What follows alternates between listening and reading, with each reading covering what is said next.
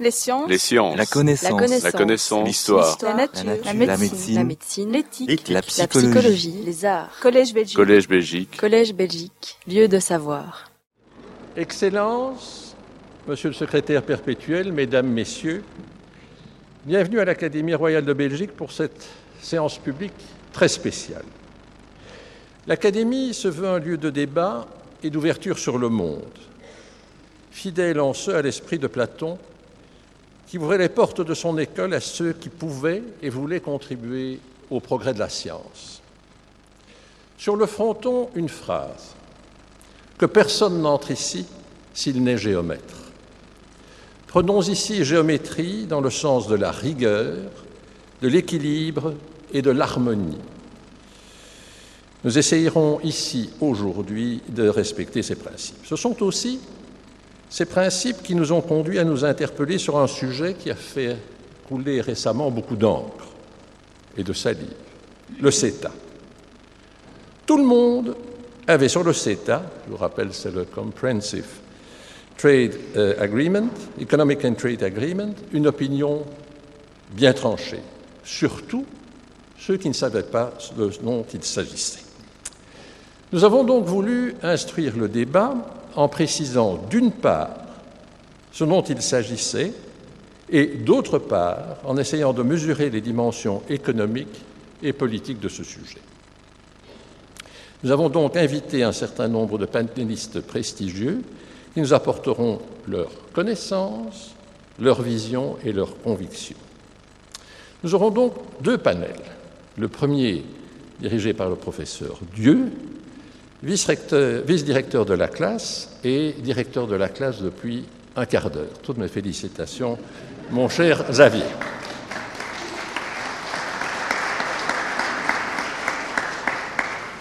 Il fera l'examen que j'appellerai anatomique du sujet. Le second, animé par Jean-Pierre Ansen, qui mettra en évidence les dimensions économiques et politiques de la controverse. Et enfin, Stevie d'Avignon tirera les conclusions avec cet auteur de vue que nous lui connaissons tous. Je laisserai à nos deux maîtres de ballet le soin de présenter euh, leurs euh, panélistes. Mais je souhaiterais, vivement remercier Madame Deuil, Monsieur Dargent, Monsieur Alexandre, Monsieur Cermac et Benoît Friedman. Pour le deuxième panel, Monsieur Audet, Monsieur Bertrand, Monsieur De Gucht, Monsieur Magnette, Monsieur Rion et Monsieur Samin. Merci pour leur participation. Mesdames, Messieurs, ma position de directeur de la classe m'impose un devoir absolu de réserve. Je ne participerai donc pas au débat. Je veux vous dire merci pour votre présence et beaucoup d'intérêt pour cette séance tout à fait particulière. Mesdames, Messieurs, chers amis, comme vient de le rappeler le directeur de la classe, Christian Jourquin, l'idée générale qui a présidé à l'organisation de cette matinée est que le CETA est peut-être un peu comme le capital de Karl Marx. On en a beaucoup parlé et on continue à en parler beaucoup, mais finalement, peu peut-être l'ont lu. D'où notre projet de faire précéder le panel que dirigera dans un instant Jean-Pierre Enseigne dans la seconde partie de la matinée et qui sera davantage centré sur des questions de politique économique ou d'économie politique par ce que j'appellerai un état des lieux, c'est-à-dire une présentation des choses telles qu'elles sont.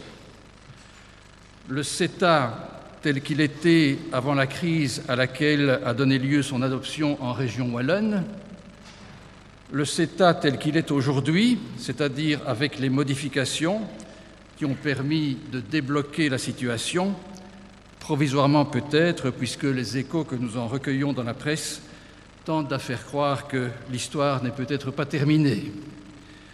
Mais aussi le CETA dégagé des contingences de l'histoire wallonne et envisagé dans la perspective plus générale des débats possibles sur le libre-échange. Je vais donc dans un instant passer la parole à Marianne Denis, qui est membre de la classe des lettres et des sciences morales et politiques de l'Académie, professeure à l'Université de Bruxelles et ancienne présidente de l'Institut des études européennes, pour nous présenter cet état des lieux. La question du règlement des différends et le mécanisme d'arbitrage mis en place par le CETA est d'autre part une de celles qui a focalisé l'attention, et je crois qu'il n'est pas si fréquent qu'une question d'ordre technique comme celle-là déchaîne les passions publiques que l'on a rencontrées, si j'ose dire, avec un tout petit peu seulement d'exagération. Nous poursuivrons donc par une intervention euh, relative à cette question particulière par Pierre Dargent, professeur de droit, de droit international public à l'Université catholique de Louvain, spécialiste et praticien de l'arbitrage international, ce qui lui est parfois reproché d'ailleurs, comme arbitre et comme conseil. Il est notamment intervenu comme conseil de l'État belge, défendant les intérêts publics par conséquent, dans la fameuse affaire qui a opposé à l'État belge le groupe chinois Ping An dans le cadre de l'affaire Fortis. Michel Sermac, qui représente le Centre national de la coopération au développement, interviendra aussi sur le même sujet qui le passionne et nous fera ainsi entendre la voix de la société civile.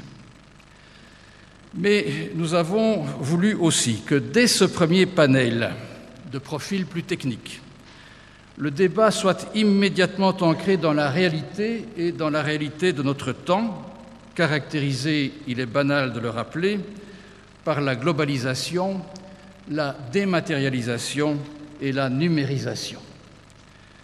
Simon Alexandre, administrateur de plusieurs start-up en Wallonie, représentant la jeune génération des innovateurs en Wallonie, nous parlera par conséquent de la dimension spontanément internationale et globale du numérique, de la nécessité d'une convergence des normes pour accompagner ce mouvement et de la compatibilité ou de l'incompatibilité qui est susceptible d'exister entre ce mouvement de numérisation et de globalisation et les réflexes protectionnistes d'un certain type. En un mot, dans la civilisation globale et numérique qui est la nôtre, qu'est-ce qui ressort du passé et qu'est-ce qui ressort du futur? Nous aurons ainsi situé le débat dans une perspective plus large et avant d'entamer le second panel, nous terminerons celui-ci par une intervention de Benoît Friedman, introduisant en quelque sorte le débat sur l'Europe des peuples. Monsieur Friedman est membre de la classe technologie et société de l'Académie. Il est professeur de théorie du droit à l'ULB, professeur visiteur dans plusieurs universités du monde. Il est aussi président du Centre Perelman de philosophie du droit. Il va donc nécessairement élever le débat. Dans le prolongement, dans le prolongement du Brexit, dans le prolongement du Brexit et de l'élection de Donald Trump à la présidence des États-Unis, et nous allons voir ce qui va se passer demain en Italie, en France et en Autriche, le débat auquel le CETA a donné lieu a mis au jour en effet un écart peut-être plus réel et plus significatif qu'on ne le soupçonnait entre ce que j'appellerais, de manière un peu simplificatrice et en caricaturant, une Europe économique des élites et les aspirations des peuples de l'Europe. L'Europe peut-elle aujourd'hui survivre sans la dimension politique qui lui a fait défaut dès l'origine? Peut-on créer une communauté économique et culturelle transatlantique sans assise politique du côté européen? Voilà quelques questions fondamentales dont M. Friedman nous entretiendra en conclusion du premier panel. Mais d'abord, l'état des lieux. Madame Denis, vous avez la parole. Merci beaucoup et je suis ravie de voir que ce sujet, effectivement, euh, suscite encore et toujours énormément d'intérêt. On m'a donc demandé de faire euh, un état des lieux et donc de présenter brièvement le CETA en 20 minutes maximum. Et je dois dire que cela tient quelque part de la gageure, mais je vais absolument essayer de m'y tenir. D'abord, une mise en perspective. En 1994, l'Organisation mondiale du commerce voit le jour, l'OMC, et tout le monde pensait que ce serait au niveau de l'OMC que toutes les questions relatives au commerce mondial pourraient se régler. Mais très vite, la donne a changé en raison de plusieurs mutations profondes de l'économie mondiale et je suis certaine que ces, euh, ces, mutations seront certainement au centre du deuxième débat puisque ces mutations expliquent les, hésitations d'un certain nombre à l'égard du libre-échange ou euh, du protectionnisme. Le résultat, en tout cas, a été que les négociations multilatérales au sein de l'OMC se sont enlisées et qu'elles sont à l'arrêt complet depuis 2008.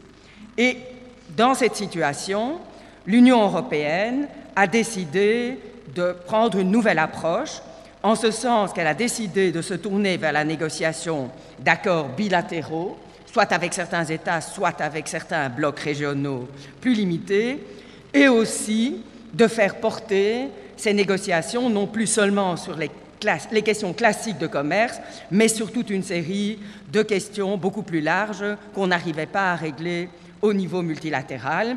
Et le CETA fait partie de ces accords de nouvelle génération.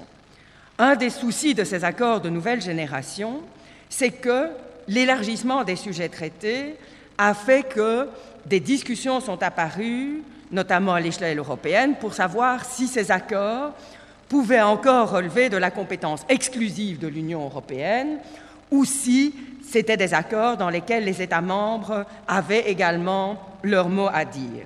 Personne, jusqu'à ce jour, n'a réussi à trancher ce débat. Une, question, une, demande d'avis a été introduite auprès de la Cour de justice à propos d'un projet d'accord avec Singapour. Il n'est pas encore tranché et en attendant d'avoir la réponse de la Cour de justice, la Commission, pour des raisons essentiellement politiques et pour se ménager les États, a euh, accepté que ces différents accords soient des accords mixtes. Mais accords mixtes, ça veut dire que ce sont des accords qui doivent être conclus non seulement par l'Union européenne, mais également par tous ses États membres, et que, à cet égard-là, chaque État membre applique ses propres règles constitutionnelles et ça a eu notamment comme effet qu'en Belgique, il ne suffisait pas de l'approbation et de la signature de l'État fédéral, mais que les différentes entités fédérées avaient à intervenir. Tout le monde a, eu l'air d'en être surpris, mais ce n'était que la pure application de nos règles constitutionnelles internes. Et donc, la signature du, CETA qui a pu maintenant intervenir grâce à un accord intra-belge et grâce aussi à un certain nombre de modifications apportées euh, à certains euh, éléments du texte, j'y reviendrai, ce n'est que le début d'un très long processus, puisque maintenant, il faudra, au plan européen, que cet accord soit approuvé par le Parlement européen. La, la date du 18 février est maintenant avancée pour le débat final au Parlement européen, et également par tous les parlements nationaux, et en Belgique également par les entités fédérées. La conséquence de ça, c'est que c'est une procédure qui prend énormément de temps. En moyenne, six ans et quatre mois. C'est quelque chose dont il faut se rendre compte. Et c'est ce qui explique qu'une tradition s'est installée d'appliquer à titre provisoire un certain nombre de dispositions de l'accord. Alors c'est un exemple de la tension entre démocratie et efficacité, et aussi sécurité juridique. On peut difficilement imaginer qu'un accord conclu en 2016 ne soit pas encore en vigueur en 2021 ou en 2022, et qu'au moment où il entre en vigueur, en définitive, toutes les conditions qui étaient celles au moment de sa conclusion ne sont plus, euh, ne sont plus d'actualité. Et c'est ce qui explique cette application provisoire. Mais d'un autre côté, cela peut couper l'herbe sous le pied de ceux qui doivent ratifier, puisqu'ils peuvent se sentir obligés de ratifier quelque chose qui a déjà été mis en vigueur, et si jamais ils exercent effectivement leur droit de non-ratification, il y a un problème de sécurité juridique qui se pose. Voilà pour le contexte général. Maintenant, en quoi consiste cet accord? Cet accord est vraiment peut-être un modèle du genre de ce qu'il ne faudrait pas faire en toute logique. D'abord, c'est un texte extrêmement volumineux qui fait plus de 1600 pages, articulé autour de 30 chapitres. Alors nous, avec notre esprit cartésien, d'avoir des parties, des sous-parties, etc., avoir 30 chapitres qui, qui se succèdent, ça a quelque chose qui, est difficile à, à appréhender. Il y a également trois protocoles et 40 annexes. C'est vraiment tout à fait, tout à fait volumineux. Maintenant, je vous rassure, quelque part, je n'ai pas dû lire ces 1600 pages en intégralité, parce que dans ces 1600 pages, il y a environ 800 pages, la moitié, qui sont des simples énumérations de listes de codes euh, du tarif douanier ou une liste d'entités concernées dans les différentes parties, par, les, par différentes parties. Donc quelque chose qui, sans doute, est très important pour les parties, mais n'offre aucun, aucun intérêt pour le grand public ou pour ceux qui. Mais le danger, c'est que dans ces pages techniques, parfois aussi se cachent des éléments politiques extrêmement importants, et dès lors, on ne peut jamais lire une disposition du traité lui-même sans aller voir ce que dit l'annexe qui vient préciser. Il y a là quelque chose qui, qui, nous, qui nous perturbe, et je dois dire qu'à titre personnel, je regrette que dans tous ces grands accords internationaux, il n'y ait pas, comme dans la législation au niveau européen, aussi au niveau national, des exposés des motifs et des commentaires des dispositions qui fassent qu'on les comprenne mieux. Bon, on pourrait dire c'est un problème parce qu'on ne sait pas à 1600 pages, mais on en sait peut-être à 3000. Ça, c'est évidemment l'inconvénient. Le, la négociation, et c'est aussi important à savoir, la négociation officielle de l'accord CETA a été achevée en 2014, en septembre 2014, donc sous l'empire de l'ancienne commission de la commission Barroso, et la nouvelle commission a dû gérer tous les problèmes qui sont apparus pour l'essentiel après la fin de la négociation officielle. Fin de la négociation officielle n'a même pas voulu dire, et c'est une c'est vraiment une première à ma connaissance, on a modifié une partie du traité, celle la plus contestée sur les investissements, au stade de la révision juridique du traité. On a saisi l'occasion de dire qu'il y avait une révision juridique pour en réalité totalement modifier le chapitre sur les investissements. Après ça, on n'a plus rien modifié et donc le processus a commencé, processus de signature. Les difficultés sont apparues dans plusieurs pays. Pour répondre à ces difficultés, les deux parties, la Commission et les autorités de négociation du Canada, ont élaboré ce qu'au départ ils ont appelé une déclaration interprétative, qui maintenant s'appelle un instrument euh, interprétatif commun. Ça a commencé pour faire part des, des réserves de la France, de l'Allemagne, de l'Autriche, et puis, quand les difficultés sont apparus au niveau de la Belgique. Le texte de cette déclaration, qui a été rebaptisé instrument, a été modifié parce que, et c'est souvent une question qu'on pose, est-ce qu'on a changé le CETA? On n'a pas changé le CETA lui-même pour la bonne et simple raison qu'on était devant un, un accord entre deux parties et que recommencer la négociation était ouvrir une boîte de Pandore et repartir peut-être pour des années de négociation. Donc, pour répondre aux préoccupations, on a joué sur un instrument interprétatif qui finalement a joué le rôle de ce qu'un bon commentaire des articles ou un bon exposé des motifs, a priori, aurait pu jouer. Et finalement, il y a eu plus de, il y a eu 39 déclarations unilatérales du Conseil, de la Commission et de plusieurs États membres. Que contient tout cet énorme fatras, je dirais? Il y a Première problématique, tout à fait logique, puisqu'on est dans un accord de libre-échange, le commerce de marchandises. Là, on commence très classiquement par affirmer le traitement national, donc pas de discrimination fondée sur l'origine, et une réduction et une élimination des droits de douane. Jusqu'à 99% des droits de douane qui sont euh, réduits. On a beaucoup parlé de l'agriculture et de certains produits comme euh, la viande de bœuf et la viande de porc. Il faut savoir que là, c'est un système tout à fait spécifique, à savoir un contingent, donc ce n'est pas l'ouverture complète de ces secteurs, mais un contingent, certes qui va augmenter par palier, mais qui reste encore très faible par rapport au total de la production européenne. On cite les chiffres de 0,6% pour le bœuf, 0,4% pour le porc. Mais ça ne veut pas dire que ça ne pose pas des problèmes, parce que bien entendu, on ne sait pas où vont ces, importations de bœuf et de porc. Et là, il y a une inquiétude légitime qui a pu survenir, parce que d'un côté, le Canada s'était expressément réservé une clause de sauvegarde. Il en existe des, clauses de sauvegarde générales au niveau de l'Union européenne, mais comme ce n'est pas mentionné expressément, c'est de nature à susciter l'inquiétude, et puis peut-être qu'une clause de sauvegarde spécifique sera plus utile qu'une clause générale à laquelle on doit faire appel, et aussi il y a un souci lié au Brexit, parce que l'essentiel des importations de bœuf et de porc était prévu pour le Royaume-Uni, qui ne fera plus partie, au moment où l'accord plus partie, sans doute dans quelques années, de l'Union européenne.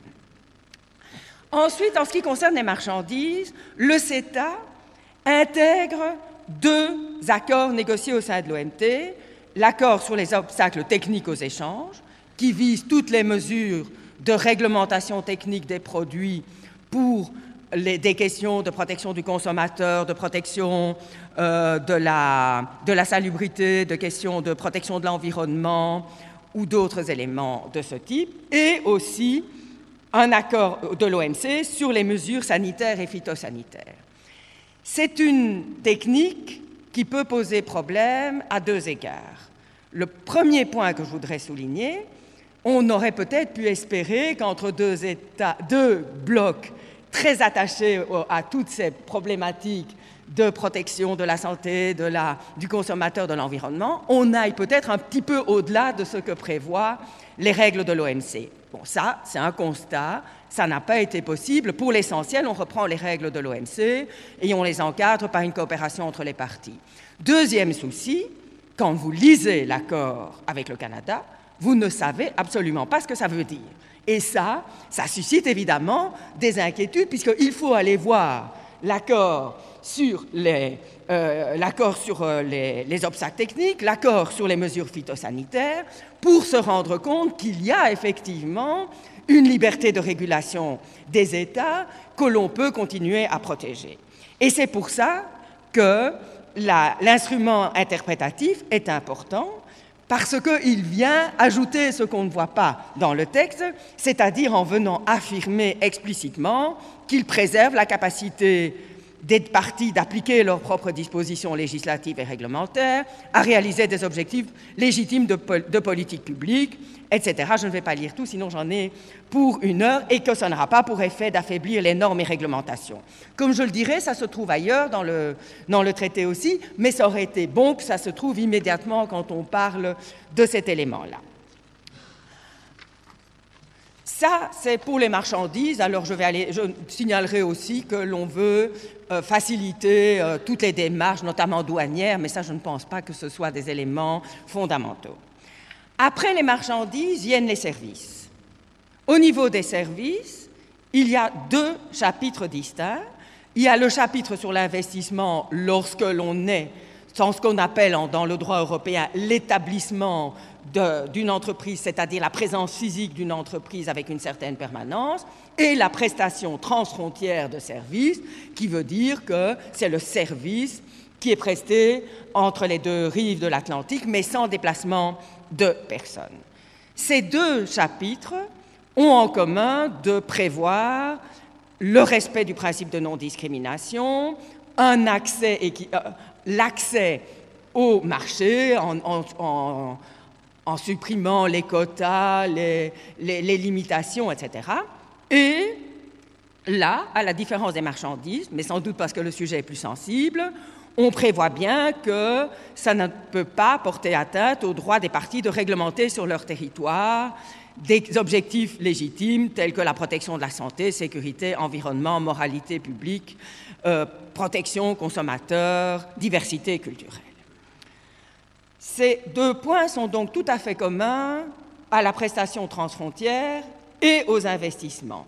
Le chapitre sur les investissements, quant à lui, comprend une section spécifique, qui est la section qui a suscité le plus de débats et que je ne développerai pas puisque ce sera au centre de deux exposés, qui est la protection des investisseurs et des investissements et le mécanisme de règlement des différends. Pour ces deux chapitres, les deux parties ont choisi, pour déterminer le champ d'application de ces deux chapitres, la méthode qu'on appelle la méthode des listes négatives. C'est-à-dire qu'ils se sont écartés de ce qu'on faisait ou de ce qu'on voulait faire par le passé. L'OMC avait essayé de libéraliser les services, mais avait voulu procéder par ce qu'on appelle des listes positives, c'est-à-dire que rien n'est libéralisé, sauf lorsque les États prennent des engagements spécifiques pour tel ou tel ou tel service, et tout ce qui n'est pas couvert par la liste n'est pas ouvert à la concurrence. On a vu que ce système n'avait pas fonctionné au niveau multilatéral, et donc la décision a été prise de poser comme principe l'application générale de toutes les règles, et puis de définir ce à quoi ces règles, les domaines dans lesquels la libéralisation ne s'applique pas, avec deux listes qui se trouvent dans des annexes extrêmement longues et où il est très difficile de se retrouver. Moi-même, j'ai mis à peu près 20 minutes pour voir où commençait la liste de l'Union européenne et quelle était la différence entre les deux listes. Donc ça, peut-être pas un effort pédagogique, c'est le moins qu'on puisse dire. Et donc, avec ce système d'un champ d'application total et d'exception, il y a eu, et sans doute très légitimement, et ce n'est pas moi qui suis une spécialiste des services d'intérêt économique généraux dans mes, recherches en, général qui dirait le contraire, il y a eu des inquiétudes légitimes pour tout ce qu'on appelle les services publics dans le langage courant. J'ai essayé de faire l'exercice et c'est vrai que quand on lit bien, quand on va lire jusque dans les moindres détails les différentes réserves de l'Union européenne, on se rend compte qu'elle a essayé, mais est-ce que ça marchera jusqu'au bout? Petit problème d'inquiétude, de dire qu'elle exclura tous les services reconnus d'utilité publique au niveau national ou local. Mais est-ce que ce n'est pas tellement vague que finalement ça pourra susciter des débats? Et puis aussi, elle exclut de manière beaucoup plus spécifique une longue liste audiovisuelle, radiodiffusion, services culturels, services sanitaires, services sociaux, services de transport ferroviaire, eau, euh, électricité, enfin, il y a vraiment une longue liste. Évidemment, il se peut qu'il y ait des, domaines qui ne soient pas visés, et là, eh bien, ils seront sous l'empire par rapport au service public, à nouveau, l'instrument interprétatif a tenu à donner un certain nombre de garanties en rappelant toutes ces, exceptions, mais quand je lis le texte de l'instrument interprétatif, quand on dit qu'ils affirment le droit d'assurer à tous les niveaux la fourniture de services qu'ils considèrent comme des services publics, y compris des domaines comme la santé, l'éducation publique. Ah oui, l'éducation, j'oubliais, ça se trouvait aussi dans l'annexe. Les services sociaux, le logement, le captage, l'épuration, la distribution d'eau, en réalité, on ne fait que rendre visible et compréhensible quelque chose qu'on trouve à la page 1452 euh, du texte et qui donc n'est pas toujours. Ces deux chapitres sont complétés par un certain nombre de règles complémentaires dont on n'a pas souvent parlé. Par exemple, l'admission et le séjour temporaire de personnes physiques à des fins professionnelles. Donc faciliter le fait que des personnes qui viennent exercer des activités, en fait un peu comme à l'origine, quand on avait admis la prestation de service dans l'Union européenne, on avait dit que pour faire de la prestation de service, il faut pouvoir être physiquement présent. C'est un des premiers accords qui garantit cette mobilité, mais c'est uniquement une mobilité de court terme et uniquement à des fins professionnelles. Il y a aussi un engagement d'essayer d'avoir des accords sur la reconnaissance mutuelle des, des, qualifications professionnelles, et puis plusieurs chapitres sont consacrés plus spécifiquement aux services financiers, au transport maritime international, aux télécommunications et au commerce électronique. Le commerce électronique, je le dis tout de suite, c'est la seule mention qu'on trouve dans ce traité-là du numérique. Le projet d'accord avec les États-Unis allait beaucoup plus loin dans cette thématique du numérique. Ceci termine, je dirais, la partie strictement libre-échange de l'accord, à savoir la libéralisation du commerce des biens d'un côté, des services de l'autre. Et puis, on les complète encore, pardon, excusez-moi, je vais un peu trop vite, on ne, on ne sort pas de ce chapitre-là, on les sortira plus loin. Il y a deux chapitres qui sont à la marge, mais qui sont très importants, qui ont trait à des sujets qui tenaient particulièrement à cœur à l'Union européenne, à savoir les marchés publics et les droits intellectuels. Pour les marchés publics, il faut savoir que la situation était très déséquilibrée, L'Union européenne devrait, devait ouvrir tous ses marchés publics à tous les niveaux aux produits canadiens, alors que le Canada ne devrait ouvrir que ses marchés fédéraux. Euh, cette euh, anomalie a été euh, supprimée. Le Canada, pour le moment, est un des seuls pays qui a accepté d'ouvrir tous ses marchés publics au marché européen. Le deuxième thème qui, qui est à la frontière des questions d'ouverture des marchés, c'est les droits de propriété intellectuelle.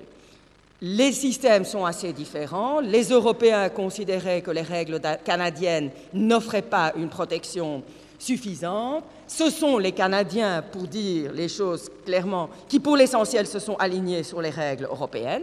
Il ne faut jamais oublier que nous avons négocié un marché de 500 millions de personnes par rapport à un pays de 35 millions de personnes, que donc la capacité de négociation de l'Union européenne dans ce type d'accord est importante, et ce n'est pas du tout dit qu'avec d'autres types d'accords, je prends par exemple les États-Unis, elle pourrait faire de la même manière prévaloir son opinion. Mais là, l'Union européenne a réussi à faire rapprocher le droit canadien de la propriété intellectuelle du droit européen. Un sujet qui a été beaucoup évoqué, c'est les indications géographiques protégées, totalement inconnues au Canada. Alors là, c'est une victoire en demi-teinte. Le principe est reconnu, mais on a finalement pu obtenir que la protection de 145 indications par rapport à un bon millier qu'il y a sur le territoire européen. Et certains pays, manifestement, ont été beaucoup plus, euh, ont, été beaucoup plus forts dans la négociation parce qu'il est frappant de voir combien la France a pu obtenir des protections d'indications protégées. La Belgique n'en a aucune et je n'ai aucune explication par rapport à ça. Alors on peut dire c'est pas assez, c'est vrai, c'est mieux que rien, mais surtout, il faut quand même bien préciser ce que ça veut dire. Ça ne veut pas dire que ce qui n'est pas dans la liste, les Canadiens peuvent venir importer des produits dans l'Union européenne. Les règles européennes continuent à s'appliquer. Simplement, les Canadiens ne pourront plus fabriquer du camembert parce que c'est une appellation et vendre au Canada ou ailleurs dans le monde du camembert. Encore un chapitre très important et qui a suscité beaucoup de débats, c'est la coopération réglementaire, c'est-à-dire l'idée qu'il faut établir un dialogue permanent entre les régulateurs des deux côtés. Certes, on précise d'emblée que cette capacité ne pourra pas limiter cette coopération ne pourra pas limiter la capacité de chaque partie à mener ses activités réglementaires, que cela doit contribuer à la protection de tous ses intérêts généraux que je ne répéterai pas, et que ça prendra essentiellement la forme de discussions bilatérales. Néanmoins, on invoque les possibilités que le forum de, de coopération qui se met en place puisse faire des suggestions. Or, s'il y a bien un terme imprécis, c'est le terme suggestion. Jusqu'où ces suggestions auront-elles, pourront-elles lier les parties? Et donc là, à nouveau, l'instrument interprétatif vient préciser que ce seront véritablement des vraies suggestions non liantes au terme du langage courant. Finalement, et pour terminer, une des spécificités des accords de nouvelle génération, c'est de sortir de la problématique spécifique du commerce avec des chapitres consacrés à des questions plus d'intérêt général. Et il y a trois chapitres, commerce et développement durable, commerce et travail, commerce et environnement. Alors c'est un très grand progrès. Néanmoins, on peut dire que malgré tout, ces chapitres ne sont pas euh, peut-être aussi contraignants que ce qu'un certain nombre auraient voulu. Alors ces chapitres sont importants d'abord parce qu'ils viennent rappeler, au titre du droit du travail, au titre de l'environnement, ils viennent rappeler la capacité et le droit de réguler des États. Et en fait, ce qui était paradoxal dans cet accord, c'est qu'il fallait arriver à la fin de l'accord, après avoir lu toutes les règles relatives au commerce de marchandises, au commerce de services, etc., pour voir tout à la fin, ah oui, mais vous savez, tout ça, c'est sous réserve de ce qu'on met ici. Et donc l'articulation entre ces chapitres n'était pas évidente. Ce qui est aussi intéressant, c'est que les deux parties s'engagent à une, promotion internationale de ces valeurs et demandent aussi à leurs entreprises de ne pas bafouer ces valeurs lorsqu'elles vont ailleurs dans le monde. Mais bon, comment est-ce qu'on sanctionne ça, ça Ça reste une question. À ce point de vue-là, la Belgique a obtenu, dans la modification de l'instrument interprétatif, que l'on va dire qu'en cas de violation de cet engagement, les États, les gouvernements peuvent remédier à ces violations sans prendre en considération le fait que ça puisse affecter négativement un investissement. Donc on, vient dire là, on vient donner, mais uniquement dans l'instrument interprétatif, une certaine force contraignante à cette obligation de ne pas euh, faire de retour en arrière. Il y a aussi un certain nombre d'engagements en matière de droit du travail, mais ça je pense que dans un accord entre l'Union européenne et le Canada, ça ne posait pas de problème. Et tout à fait pour terminer, le dernier point de l'accord, c'est un règlement des différends entre les parties et ce sur quoi je voudrais terminer, c'est de souligner, en fait, cet accord n'est pas un accord que les parties privées sont susceptibles d'invoquer. En cas de problème avec cet accord, il n'y a que deux mécanismes possibles. Si il s'agit d'investisseurs, il s'agit du mécanisme d'arbitral dont on parlera, et dans tous les autres cas, lorsque c'est un simple prestataire de services ou lorsque c'est un importateur de marchandises qui a des soucis, il doit s'en remettre au mécanisme de règlement à l'amiable des différends entre les deux parties.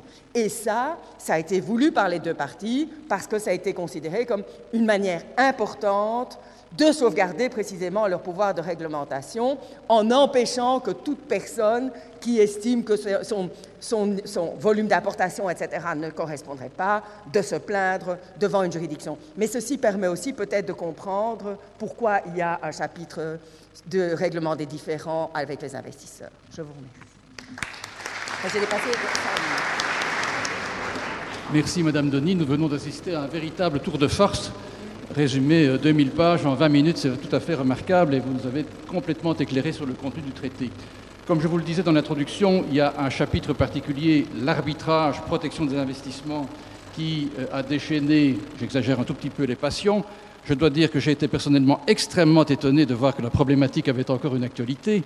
J'ai commencé ma carrière académique il y a 40 ans par le cours de contrats internationaux l'époque des grands arbitrages entre États et investisseurs privés occidentaux, et les questions dont on va débattre aujourd'hui me paraissaient réglées à ce moment. Il y a des grands arbitrages, notamment à l'occasion de la sortie de l'Iran du nucléaire pour des motifs de haute politique, la fameuse sentence Framatome qui a reconnu l'arbitrabilité de tels litiges en dépit des, objections qui étaient formulées déjà à l'époque sous l'angle de la souveraineté des États. J'ai donc été très surpris de voir que la question pouvait encore susciter euh, de l'intérêt, mais Pierre Dargent va nous éclairer sur les raisons pour lesquelles effectivement l'intérêt subsiste.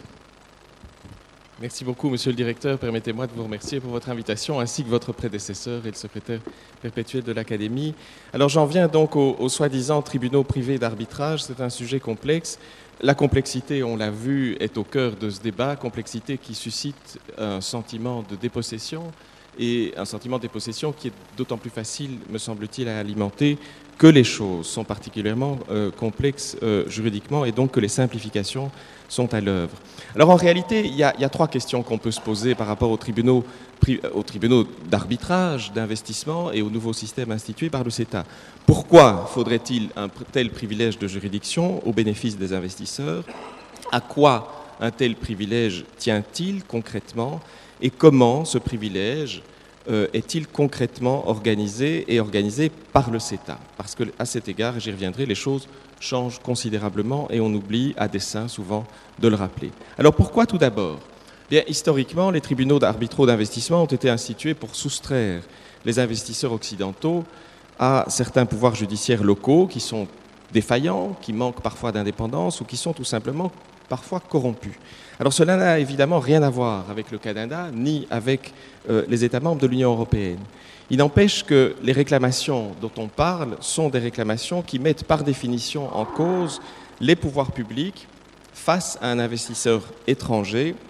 Et on peut donc toujours s'interroger sur la véritable impartialité des juges nationaux quand ces juges nationaux sont appelés à juger leurs propres autorités alors que l'investisseur est un étranger. Et pour prendre un exemple fictif, euh, je vais prendre à dessein peut-être pour titiller notre, notre collègue du CNCD, je vais prendre à dessein un, exemple qui mettrait en cause la fabrique nationale d'armes, euh, l'AFN, qui est possédée par la région wallonne. Et euh, admettons que l'AFN gagne un appel d'offres lancé par l'armée canadienne pour équiper ses soldats de fusils d'assaut, un nouveau fusil d'assaut. Alors l'offre est gagnée non seulement parce que les armes de la FN, on le sait, Monsieur le ministre-président, sont euh, de très bonne qualité, mais aussi parce que la FN s'engage à construire une usine au Canada qui va assembler les pièces venant d'Erstal. Admettons que le contrat porte sur l'assemblage et la livraison de 150 000 nouveaux fusils d'assaut. Alors après deux ans, imaginons, après deux ans, que le Canada décide que 100 000 fusils suffisent, il ne va pas payer le reste et l'armée canadienne, en réalité, afin de soutenir un secteur industriel national, va acheter les 50 000 fusils qui manquent à l'appel à un producteur canadien. OK. Alors, la FN va devant le juge canadien. Très bien. Est-ce qu'on a totalement confiance dans le juge canadien, dans ce genre de différend? Ou bien ne pense-t-on pas qu'un juge externe à l'État serait mieux placé pour trancher en toute indépendance la réclamation? Si la FN n'obtient pas la réparation alors qu'elle estime y avoir droit, elle ira demander à la Belgique de déclencher des procédures diplomatiques contre le Canada. La question que je pose, c'est ne vaut-il pas mieux éviter que la FN puisse reprocher au Canada d'avoir mal jugé? Ne vaut-il mieux pas dépolitiser le différent en instituant un juge international et éviter donc que le différent entre la FN et le Canada ne devienne un différent entre la Belgique, entre la région wallonne, dans mon exemple, et le Canada. Alors voilà pour le pourquoi. Et j'ajoute deux, et ce sont des raisons pragmatiques qui, au-delà des principes, montrent que le monde effectivement euh, est complexe. J'ajoute deux raisons qui sont propres au CETA et qui sont juridiques. D'une part, le fait que comme les dispositions de l'OMC, celles du CETA ne sont pas invocables par les particuliers ou par les investisseurs devant les juges nationaux. C'est l'article 30.6 du CETA dans les dispositions terminales, les dispositions finales. Alors pourquoi est-ce que ces dispositions ne sont pas invocables devant les juridictions nationales? Précisément pour permettre à ces autorités nationales de conserver la plus grande autonomie législative et réglementaire euh, chez eux. Selon le CETA, tant sur le fond que sur la procédure, les, investisseurs n'ont pas accès aux juridictions nationales. En revanche, et c'est essentiel me semble-t-il, les investisseurs restent redevables des juridictions nationales et ils peuvent y être poursuivis par les pouvoirs publics. Donc le pouvoir public ne se voit pas privé de son juge lorsqu'il est demandeur. Ça me paraît essentiel. D'autre part, le fait qu'il s'agit d'un traité de commerce et d'investissement. Et là, je pense que c'est quelque chose qu'on a souvent oublié de constater. Les tribunaux arbitraux actuels sont des tribunaux institués par des traités bilatéraux d'investissement qui n'ont aucune dimension commerciale. Ici, on combine dans le CETA, et c'est sa complexité, le commerce et l'investissement. Et s'il n'y a pas de juge international s'il n'y a pas de juge international pour connaître ce type de différend, si l'on change ce que je viens de rappeler, c'est-à-dire que le CETA n'est pas invocable devant les juridictions nationales, si donc les juges nationaux sont appelés à appliquer le CETA dans sa dimension protectrice des investisseurs, eh bien qu'est-ce qui va se passer? Simplement, les investisseurs vont mettre les juges nationaux en concurrence les uns avec les autres.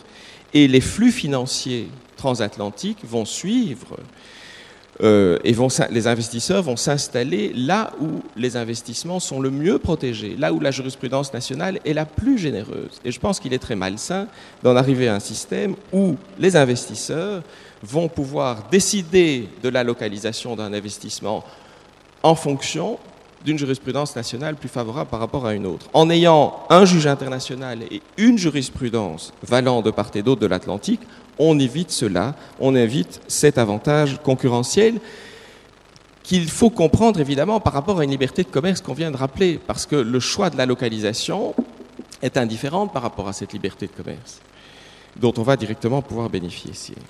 Alors je passe, après le pourquoi, je passe au quoi. Quels sont les droits des investisseurs dans le traité? À cet égard, par rapport aux traités bilatéraux d'investissement actuels, le CETA définit précisément ce qu'est un investisseur, par, opposition évidemment à, un exportateur par exemple. Ce ne sont pas les exportateurs, ce ne sont pas les commerçants en général qui bénéficient de ces dispositions, c'est les investisseurs avec une présence économique substantielle. Ce qu'est un investissement, le traité exclut des constructions juridiques artificielles. Le CETA resserre également précisément les obligations substantielles qui pèsent sur les pouvoirs publics en matière de non-discrimination, en matière de protection contre l'expropriation, de même que ce traité définit de manière précise et exhaustive ce qu'est un traitement juste et équitable, fair and equitable treatment. C'était la bouteille à encre des tribunaux d'arbitrage actuels euh, et précisément l'imprécision des, traités actuels a conduit à certaines jurisprudences arbitrales, il est vrai, qui sont parfois très contestables, mais le tableau n'est pas aussi détestable qu'on a pu euh, le présenter parfois euh, dans la presse. Enfin, le CETA consacre solennellement le droit des pouvoirs publics de réglementer à des fins légitimes, alors même qu'il en résulterait une diminution des profits pour les investisseurs.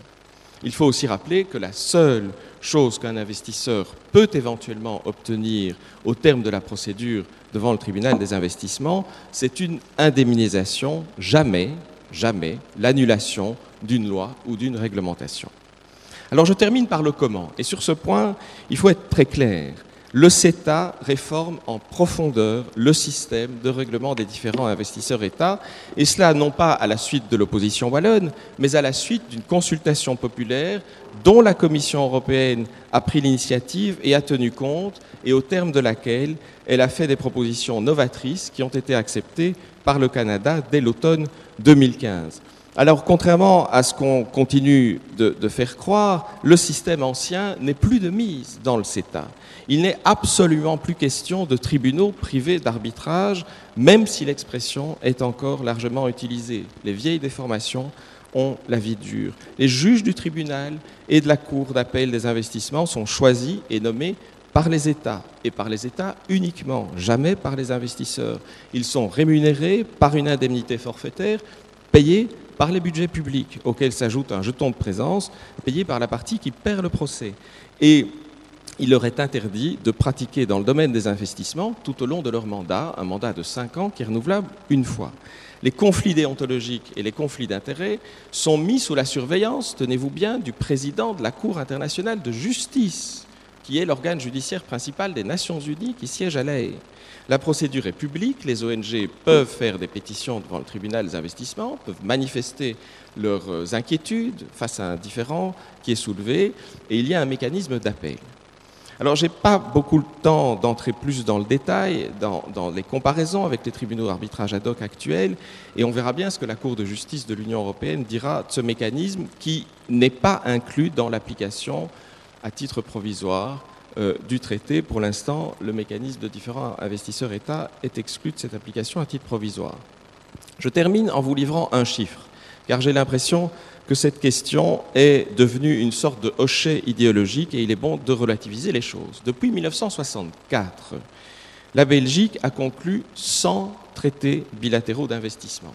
En 52 ans et 100 traités, il y a eu une affaire dirigée contre l'État belge sur base de traités nettement plus vagues que le CETA et l'État belge a gagné cette affaire. La question que je pose est simple. On dit que la Cour des investissements CETA doit être encore plus public. Mais nous faut-il vraiment des juges internationaux payés à temps plein, au risque qu'ils se tournent les pouces Et est-ce celui qui exige des juges à temps plein qui les rémunérera? Je vous remercie. Monsieur Dargent, je crois qu'il y avait une émission télévisée qui s'appelait Mise au point autrefois. Merci pour cette mise au point qui va certainement euh, appeler une réaction de la part de Monsieur Sermac. Euh, merci beaucoup euh, pour, pour, votre invitation, merci beaucoup pour cette, cette, introduction également. Je pense que c'est essentiel que ce dialogue ait lieu. Je pense que c'est dans ce, ce, dialogue que se trouve une des clés pour, pour réparer de, nombreuses divisions qui menacent notre société. Des personnalités plus éminentes que moi avaient été invitées pour porter le message que je vais essayer de vous apporter, mais je tâcherai d'être à la hauteur. Euh, je vais répondre euh, à, quelques points qu'a soulevé M. Dargent, mais j'avais prévu d'élargir un petit peu déjà euh, le débat. et de faire aussi quelques mises au point par rapport à ce qu'on entend sur la nature et les motivations qui, qui seraient celles des opposants au CETA.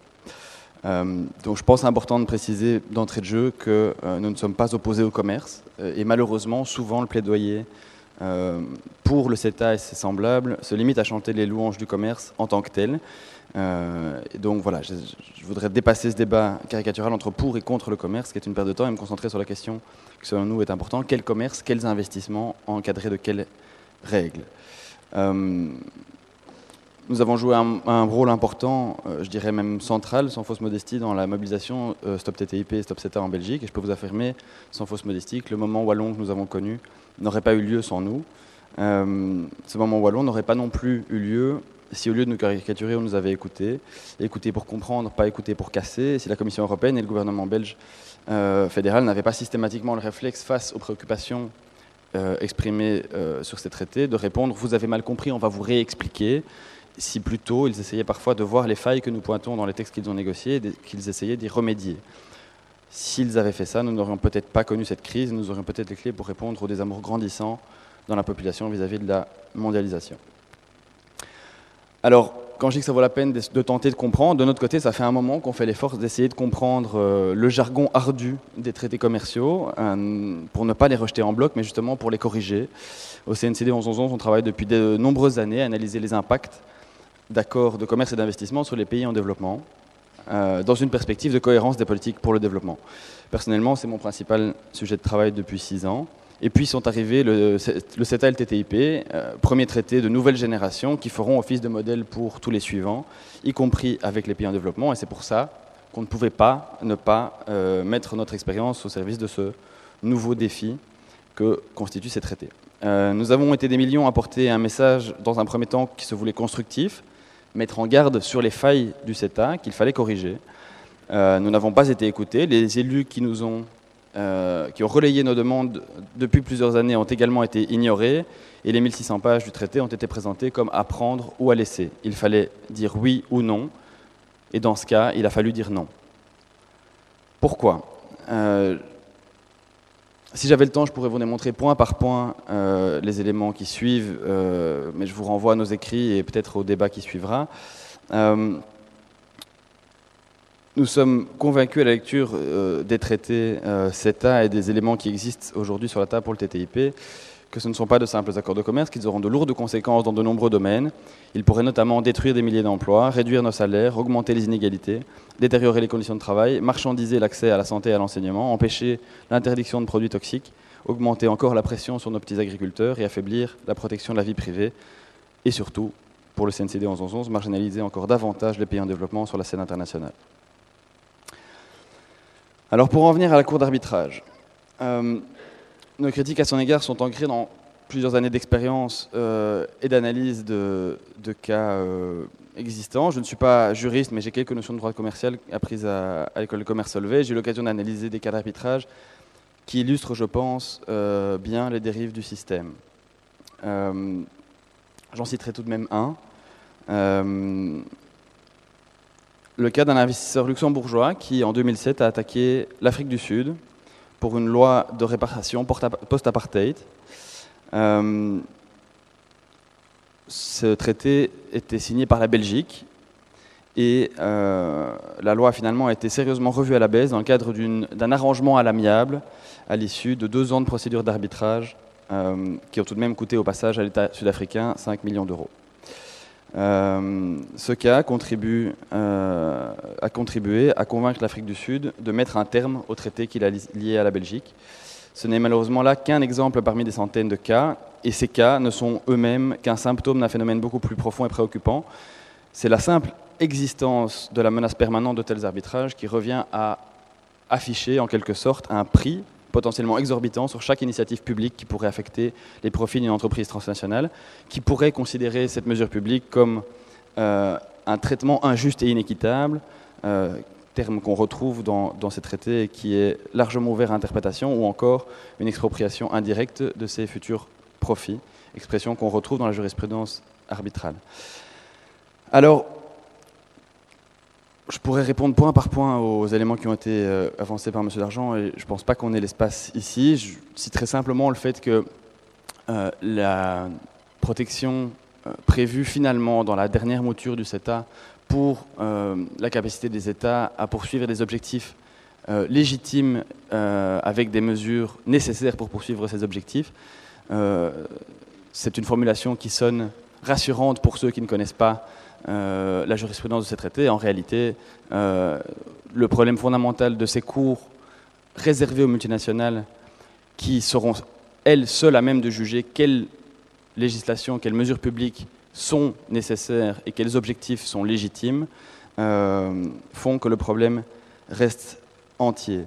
on pourrait discuter longuement de savoir si aujourd'hui on peut considérer qu'il s'agit de, cours privés ou de cours publics j'entends quand même qu'on se retrouve sur un point, c'est que le système ancien euh, est dépassé.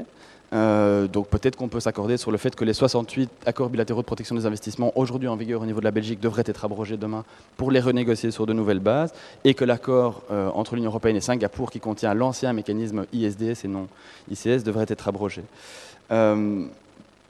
mais au-delà de ce débat technique, je voudrais élargir un petit peu les les horizons euh, sur la question de euh, la frilosité à réglementer euh, qu'entraîne ce, type d'accord, et même plus largement le problème fondamental que nous voyons dans ces traités et dans ces clauses d'arbitrage notamment.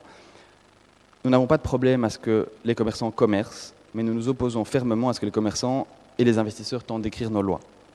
Nous nous opposons surtout à ce qu'ils mettent la pression sur nos décideurs politiques pour freiner des progrès législatifs nécessaires. Ces, traités posent la question de la mondialisation, par qui et pour qui est-elle organisée? Le modèle dominant de mondialisation aujourd'hui se traduit par des entreprises qui deviennent mondiales, transnationales, donc quelque part au-dessus des lois, au-dessus des États, au-dessus des tribunaux. En 2013, quand les syndicats soulignent que la destruction de 1600 emplois chez Caterpillar ne peut être totalement étrangère au fait que des normes environnementales imposées par l'Europe dans leurs usines ne sont pas imposées dans les chaînes d'approvisionnement des produits similaires importés en Europe. Comment ne pas conclure que chaque progrès environnemental en Europe est une balle dans le pied qu'on se tire à cause de cette forme actuelle de mondialisation qui, n'impose aucune norme de régulation au commerce? Quand, dès qu'on avance une idée novatrice pour euh, recréer enfin de l'emploi en masse, comme par exemple le partage du temps de travail, solution à ma connaissance la plus crédible pour recréer de l'emploi, euh, on s'entend dire que c'est impossible car ça va mettre à mal notre compétitivité. Ce qui n'est, entre parenthèses, pas forcément vrai. Euh, ça dépend comment on le fait, mais comment voulez-vous que face à cet argument et cette réponse systématiquement avancée devant chaque tentative de progrès social, comment voulez-vous que l'ouverture du commerce inconditionnée ne soit pas vécue comme un rempart contre l'émancipation des travailleurs? Quand on voit en 2013 l'effondrement du Rana Plaza qui fait 1000 plus de 1000 morts, plus de 2000 blessés, et que les familles de ces victimes n'ont pas accès à un processus de justice pour poursuivre Carrefour ou Benetton, qui sont les clients de cette usine et qui font l'essentiel des profits dans la chaîne d'approvisionnement, comment voulez-vous que cette mondialisation ne soit pas considérée comme euh, biaisée en faveur euh, des multinationales? Les multinationales, elles, ont obtenu des règles internationales protégeant leurs droits, leurs droits à exporter, leurs droits à s'installer où elles le souhaitent. Ces droits sont soumis à des sanctions dissuasives s'ils sont enfreints, contrairement aux droits humains, aux objectifs de développement durable et aux conventions internationales sur le travail. En mettant en concurrence les États pour attirer les sites de production, elles mettent pression sur les avancées sociales, environnementales et fiscales pourtant nécessaires pour réduire les inégalités.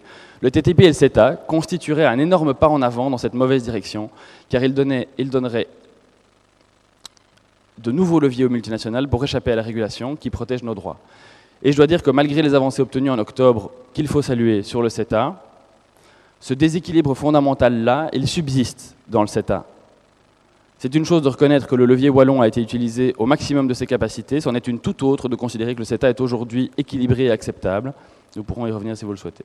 Freiner le CETA, c'est éviter une reculade, il est grand temps de reprendre la marche en avant, de soumettre la mondialisation aux objectifs mondiaux de développement durable et au respect des droits humains. L'urgence, si on ne veut pas perdre définitivement les peuples, puisque c'est dans l'énoncé du jour, euh, c'est de démontrer que les multinationales ne sont pas au-dessus des lois, qu'elles ne peuvent pas se jouer des États. L'urgence, c'est d'inverser la hiérarchie actuelle entre, par exemple, l'Organisation mondiale du commerce qui est armée d'une cour et de sanctions, et les conventions de l'Organisation internationale du travail, euh, les conventions sur le climat ou la Déclaration universelle des droits de l'homme qui sont dépourvues de moyens d'application efficaces. La mondialisation, aujourd'hui, a-t-elle besoin d'une nouvelle cour réservée aux multinationales pour juger les États ou a-t-elle besoin d'une cour permettant enfin de juger les multinationales pour qu'elles ne soient pas au-dessus des États et des lois? Ceci n'est pas une question abstraite, c'est une question très concrète à laquelle nous allons devoir répondre collectivement dans les mois qui viennent. En effet, il y a aujourd'hui deux processus parallèles en cours qu'il va falloir, je pense, mettre en balance. D'une part, on en parle beaucoup trop peu, euh, il se discute depuis 2014 au sein du Conseil des droits de l'homme de l'ONU un projet de traité international contraignant visant à faire respecter les droits humains par les multinationales. Les pays riches, européens et américains en tête, ont voté contre cette proposition, mais ils ont été minorisés et le processus de préparation du traité a commencé. En 2015, la première session du groupe de travail intergouvernemental préparant ce traité a eu lieu. Elle était ouverte à tous les gouvernements. L'Union européenne et la Belgique ont refusé d'y participer en octobre dernier, au moment où le CETA était censé être signé, le deuxième cycle de préparation de ce traité de l'ONU se tenait à Genève. Là, enfin, sous la pression de la société civile, la Belgique et l'Union européenne ont finalement accepté timidement de participer. Et en octobre 2017, il se pourrait qu'on entre dans la phase de négociation à proprement parler de ce traité. Je pense que c'est particulièrement intéressant de se pencher sur ce processus, puisqu'en parallèle, la Commission européenne est actuellement occupée à accélérer les processus de préparation pour établir une cour multilatérale permanente sur les investissements, qui remplacerait les mécanismes d'arbitrage existants dans les accords bilatéraux. En 2017, elle demandera probablement aux États membres un mandat pour établir cette nouvelle euh, juridiction internationale. Si on part du système archaïque qui était l'arbitrage version 1952 dans le premier traité bilatéral de protection des investissements. Monsieur, je conclue. C'est très très intéressant. Je, conclue. si, euh, si, on part du système d'arbitrage euh, archaïque des anciens traités, on peut considérer que cette Cour permanente pourrait, sous certaines conditions, euh, constituer un léger progrès. Mais si on part du constat partagé par une partie croissante de la population, que la mondialisation est aujourd'hui bâtie sur des fondations déséquilibrées, qu'elle donne trop de pouvoir aux géants transnationaux au détriment des États et leur capacité à défendre les droits humains, ne peut-on pas en conclure que la mise en place d'une nouvelle juridiction réservée aux multinationales pour renforcer leur pouvoir vis à -vis des États n'est pas la priorité. La priorité absolue est d'abord de renforcer la capacité des citoyens, des travailleurs, des consommateurs et des États de faire valoir le droit d'obtenir justice vis-à-vis des multinationales. Je pense que c'est une question fondamentale euh, qui pose la question de la relation entre inégalité, une société inégalitaire et une société divisée. Tant que les peuples expriment leur colère par des actions ludiques et bienveillantes, par des analyses de fond, des pétitions massives et des interpellations courtoises, comme je m'efforce de le faire aujourd'hui, il serait sage d'enfin leur prêter l'oreiller de changer de cap, de mettre la lutte contre les inégalités au cœur de toutes les politiques, y compris les politiques commerciales. Sinon, c'est par la célébration des simplismes et des populismes que cette colère s'exprimera, par les torches et par les fourches. J'ai 31 ans, c'est une réalité que je crains sérieusement de connaître de mon vivant, je dois vous avouer que j'en suis terrifié, mais comme disait Edgar Morin, nul ne sait jamais si et quand il est trop tard. Monsieur Sermac, merci pour cette intervention. Je crois que dans une certaine culture, une loi votée à l'unanimité est une loi scélérate. Je pense que votre intervention démontre à tout le moins qu'il n'y a pas unanimité et que donc au moins le CETA n'est peut-être pas une loi scélérate non plus. Euh, nous allons maintenant changer d'un peu de sujet, revenir sur Terre, revenir sur Terre et donner la parole à Monsieur Alexandre qui va nous parler de la compatibilité entre le débat et le numérique qu'il vit au jour le jour. Merci Monsieur le Directeur. Mesdames, Messieurs, effectivement, j'ai le plaisir... Euh, oui, oui, voilà, pardon. Nous avons commencé avec euh, un petit quart d'heure de retard et donc, euh, je vais autoriser mes deux derniers panélistes à dépasser un peu le temps de parole par rapport à l'horaire prévu, si vous le permettez. Merci. Voilà. Euh, donc j'ai le plaisir ici, dans le cadre de, mon intervention, en fait, de, partager quelques, quelques réflexions que j'ai la chance depuis maintenant plus de, 15 ans de vivre euh, au quotidien en travaillant dans, l'innovation technologique et aujourd'hui dans, l'accompagnement de, start-up technologiques. C'est euh, une réalité que l'on connaît tous aujourd'hui. Alors on, peut avoir un avis euh, positif, négatif, mais elle s'impose à nous. C'est vraiment cette euh, révolution numérique, troisième pour certains, quatrième ou cinquième, peu importe. Elle est là, elle est impactante et elle amène aujourd'hui de nouveaux possibles, de nouveaux modèles. Elle a évidemment des, limites, mais on entend aujourd'hui parler évidemment de l'Internet depuis longtemps, de l'Internet des objets, de ces objets connectés qui, se parlent.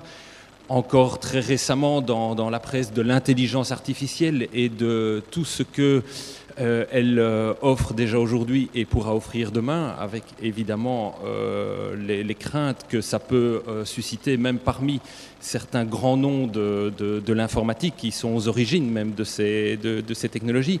Mais n'empêche que les faits sont là. Aujourd'hui, l'Internet, c'est 200 milliards d'emails échangés par jour, c'est 300 milliards d'applications euh, téléchargées sur une année sur les téléphones mobiles.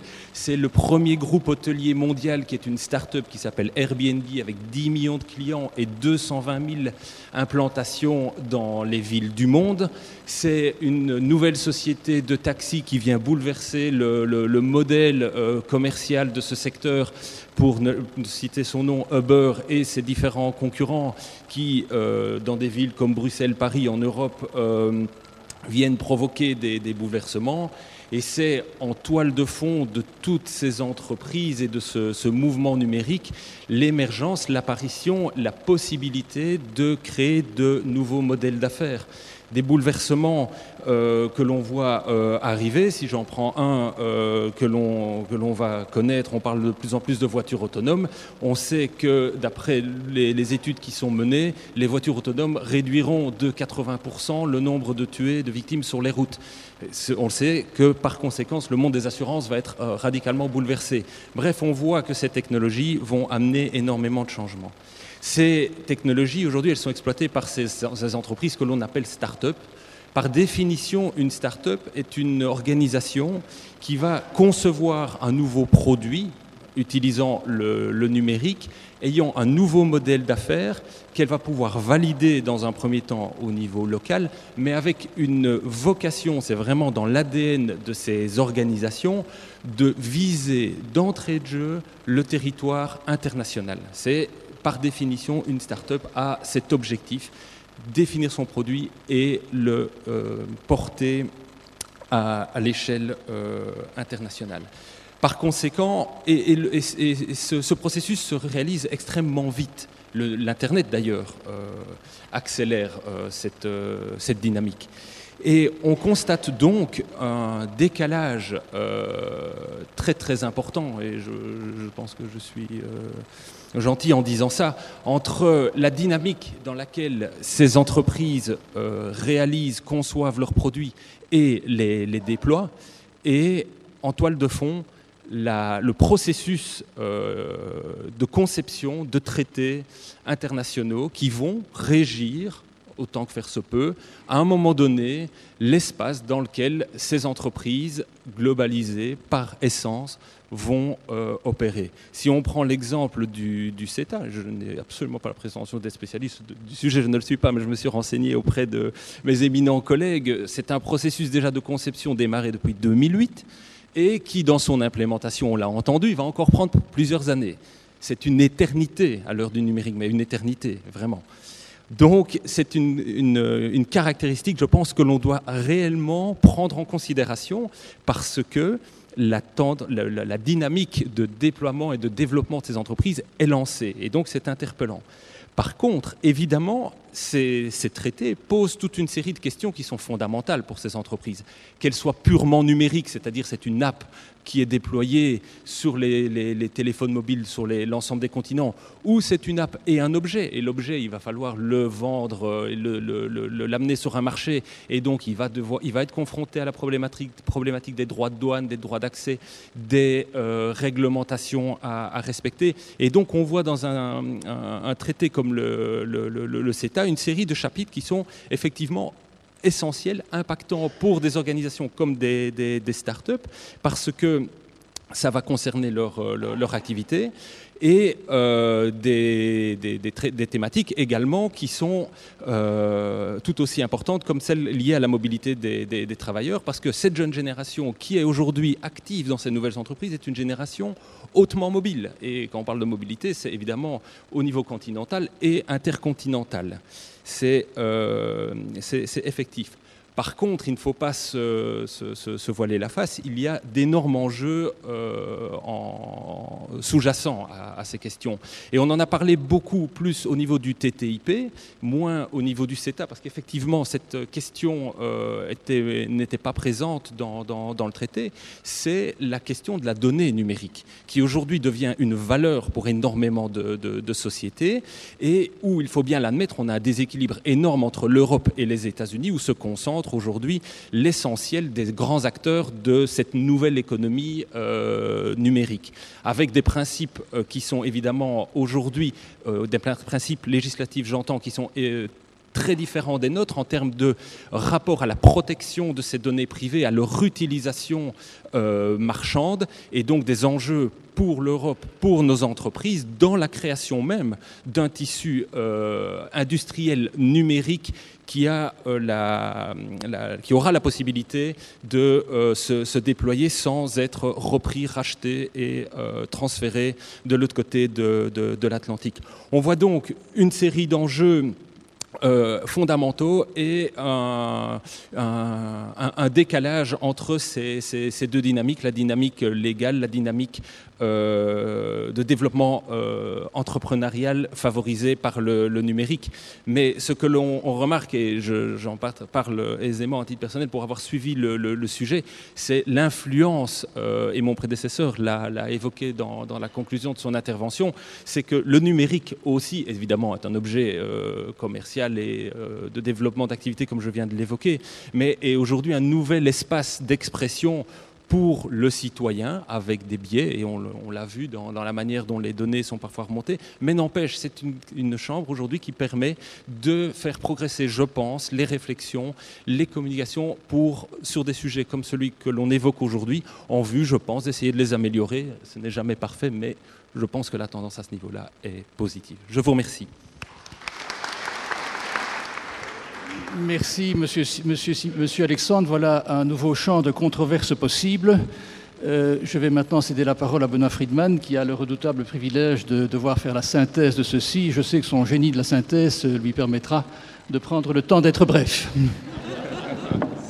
C'est mon défi, euh, monsieur le directeur de la classe. Euh, en, synthèse, on, peut regarder finalement le CETA, et je crois que c'est comme ça que le débat est posé, sur le plan de la globalisation en cours, qui se caractérise euh, au niveau juridique par le démantèlement progressif des règles de droit national. Je crois que c'est ça le mouvement. Ce mouvement se réalise de trois manières principales. Premièrement, et c'est le plus important, ce qu'on appelle la dérégulation compétitive, c'est-à-dire que les États, pour demeurer compétitifs, attirer vers eux l'activité économique, les entreprises, les investissements dont ils ont absolument besoin, diminuent leurs exigences réglementaires, notamment en matière fiscale, sociale, environnementale, euh, avec euh, comme conséquence ce qu'on appelle la course vers le bas, de manière générale et euh, cette course affecte tout particulièrement les systèmes de droit les plus développés et les plus coûteux qui sont euh, en particulier ceux des États européens. Deuxième élément important et qui concerne l'Europe aussi, c'est la dette. Euh, puisque euh, les États endettés, qui doivent en permanence se financer, soit sur les marchés financiers, soit, s'ils n'en ont plus la possibilité, auprès des organismes publics internationaux, eh bien, euh, sous la pression des agences de notation financière ou des organismes publics de crédit, ne reçoivent, ne se voient accorder un prêt à un taux soutenable ou ne se voit accorder un prêt tout court qu'à la condition euh, de mener des programmes de libéralisation, privatisation, dérégulation. Nous avons vu ça en Europe maintenant, avec le cas bien sûr de la Grèce, mais aussi Chypre, mais aussi le Portugal, euh, euh, dans une moindre mesure l'Irlande. Et si la remontée des taux d'intérêt se confirme, nous le verrons bientôt pour des États comme l'Italie, peut-être la France, peut-être la Belgique. C'est le deuxième élément essentiel. Le troisième élément, ce sont ces traités de libre-échange d'une nouvelle génération, comme le CETA, qui n'ont plus pour objet de faire baisser les droits de douane.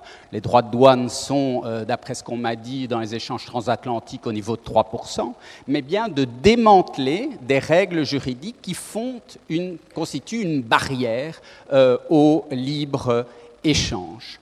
Euh, nous connaissons d'ailleurs bien cette idée de démanteler les obstacles euh, juridiques aux échanges, puisque c'est exactement ce que nous avons fait pour construire le marché unique européen. Et nous l'avons fait dans les termes d'un contrat, en quelque sorte, politique, qui était proposé et qui avait comme contrepartie le fait que nous abandonnions certaines règles nationales, mais pour construire des règles communes au niveau européen, et ce, dans le cadre d'une union politique européenne. Alors, pour des raisons euh, que nous connaissons, euh, ce programme n'a été réalisé que de manière très imparfaite euh, et l'Union politique européenne ne se porte pas bien. ce qui a été plutôt réalisé, c'est que les institutions européennes ont laissé jouer ou fait jouer la concurrence entre les États, notamment en matière fiscale et en matière sociale, et dans la libéralisation d'un certain nombre de services publics, et également euh, au niveau de certains secteurs stratégiques, ça devient technique, mais comme le droit des sociétés, c'est un élément en, pratique tout à fait important sur lequel on n'a pas le temps euh, euh, d'entrer ici. donc, si on considère que notre modèle social, mais aussi notre modèle politique, notre modèle sociétal, n'est en réalité que constitué et protégé par des règles de droit, il n'y a rien d'autre, euh, euh, et des institutions que ces règles de droit organisent. Euh, évidemment, dans ce cas-là, eh bien, si on démantèle un certain nombre de règles juridiques nationales ou même européennes, eh bien, cela a pour conséquence inéluctable le démantèlement de tout ou partie de ces modèles politiques euh, euh, économique, sociétal, euh, etc., c'est imparable. Alors, du coup, l'alternative qui nous semble promise et qui est mise en évidence dans le titre de la réunion qui nous, qui nous rassemble ici, c'est l'alternative entre, d'une part, le libre-échange quand même, et d'un autre côté, le retour à l'Europe des peuples. Je dois dire que personnellement, je ne pense pas du tout que l'alternative se pose en ces termes si on observe euh, ce qui se passe au niveau euh, global. Ce à quoi on assiste, me semble-t-il, c'est dans un, dans un climat de concurrence intensifié et notamment de concurrence entre les États, à une montée en puissance, à une arrivée au pouvoir d'un certain nombre de gouvernements nationalistes en réalité, les deux vont très bien ensemble et cette configuration s'est déjà produite dans l'histoire avec des effets, il est vrai, catastrophiques, je pense, mais il faudra en discuter avec les historiens. Je pense à la configuration qui existait euh, en Europe avant la guerre de 14, euh, euh, notamment. Et donc, je ne pense pas non plus que ce qui s'est passé au niveau wallon, puisque ça nous intéresse spécialement ici en tant que nous sommes belges, je ne pense pas que c'était euh, une pas, du tout, enfin je pense que peu de personnes le croient, était un repli nationaliste. Je pense que c'était plutôt, euh, tel que l'a formulé Paul Magnette en tout cas, l'idée euh, de développer, de revivifier l'idée d'un projet politique européen. Donc, dans l'État, et je conclus, et c'est la transition avec le second panel, euh, dans l'État euh, où est l'Europe actuellement, qui, il ne faut pas se le masquer, est dans une crise absolument profonde euh, qui peut amener à son implosion si celle-ci n'a pas déjà commencé avec le Brexit. Et on va voir comment les négociations du Brexit vont amener, risquent d'amener une division profonde entre les États européens la question, c'est de savoir y a l'agenda politique, et c'est la question adressée d'une certaine manière au second panel. Euh, la priorité est-elle d'approfondir la voie de la dérégulation globale, ou si dans l'intérêt des citoyens, mais aussi dans l'intérêt bien compris des affaires, il ne faut pas mettre en priorité de l'agenda du moment le fait d'essayer de, sauver ce qui pourra l'être encore de la construction européenne euh, dans le cadre d'une union politique. Je vous remercie. Merci beaucoup, Monsieur Friedman. La transition est parfaite. Je n'ai rien à ajouter et je cède la place au second panel. Voilà. Bonjour, mesdames et messieurs. Alors, la, la question qui figure en, en-tête de cette deuxième table ronde, ouvrez les guillemets, libre-échange versus protectionnisme, c'est en fait une question qui fait débat chez les économistes depuis au moins Ricardo, c'est-à-dire plus de 200 ans. Mais aujourd'hui, on ne va pas refaire de l'histoire à, cet égard. Elle est simplement le résumé un peu brutal peut-être de ce deuxième panel qui sera dédié aux aspects économiques, mais aussi stratégiques de ce libre-échange, comme le dit le titre de la matinée, euh, confronté ou à l'épreuve de l'Europe des peuples. Alors notre table ronde réunit, comme je viens de le dire, trois politiques et trois industriels. Euh, je commence par Michel Audet, qui est aujourd'hui délégué général du Québec à Bruxelles, mais qui, au niveau notamment de l'État fédéral canadien, a une longue expérience de la négociation et de la préparation des traités commerciaux internationaux. Paul Magnette, ministre-président de la Wallonie et aussi académicien de notre classe technologie et société. Karel de Gucht, ancien ministre des Affaires étrangères, ancien commissaire européen au commerce. Et aussi trois industriels, Luc Bertrand, président de DEME, ancien président d'Ackermans Van très actif au Grand International, Pierre Rion, président du Conseil numérique de Wallonie, et on a discuté dans la table ronde précédente des aspects numériques et informatiques, et Gilles Samin, administrateur délégué de la CNP, la compagnie nationale à portefeuille. Alors, je vous propose pour cette deuxième table ronde de réunir deux thèmes d'actualité euh, sur lesquels je demanderai aux politiques de réagir, mais de répondre aussi à une question spécifique que chacun des trois industriels leur posera d'emblée. Et puis ensuite, de ces réponses des politiques, je donnerai, si je puis dire, aux industriels une sorte de droit de suite pour revenir sur les réponses des politiques, en espérant, ce sera peut-être déjà le cas avant, que le débat s'anime, pour le dire gentiment. Le, le premier thème, qui pose lui-même plusieurs questions, c'est celui en fait de la vraie nature des traités de commerce international. On l'a dit à plusieurs reprises dans la première table ronde, historiquement, la question était de débattre entre diplomates des services d'études économiques des différents pays d'une diminution des droits de douane. En 1930, le droit de douane moyen américain était de 30%. 30%. Euh, dès après la guerre, il était de 10%. Aujourd'hui, on a dit, Benoît l'a rappelé, je crois, il, était de, il est de 3%. Et encore, c'est un maximum vu les nombreuses euh, exceptions euh, qui l'affectent. Mais aujourd'hui, les, traités de, de, nouvelle génération, comme on l'a dit, ont donc pour but de résorber les obstacles non tarifaires, non douaniers aux échanges, c'est-à-dire les standards techniques et les normes, les normes sanitaires, environnementales, sociales. Mais ça a une conséquence qualitative énorme, énorme du point de vue qui nous occupe, c'est que, ouvrez les guillemets, ça concerne tout le monde. Et Pascal Lamy, ancien directeur général de l'OMC d'ailleurs, a eu une très belle formule, je pense, pour le dire. Il a dit La société civile est en embuscade. Pas ce matin, mais dans le débat euh, général qui nous occupe. Alors, ça entraîne deux, deux questions. Ce premier constat, c'est, dans le fond, ne faudrait-il pas assurer aux négociations de ces traités internationaux plus de transparence? Encore le mot transparence a-t-il une connotation un peu passive? Vous avez 1800 pages à votre disposition. Ne faudrait-il pas assurer plus d'information, de publicité dynamique à ces négociations? Ou, pour le dire en un mot, une sorte de pédagogie collective pour au moins traiter, euh, savoir de quoi l'on traite?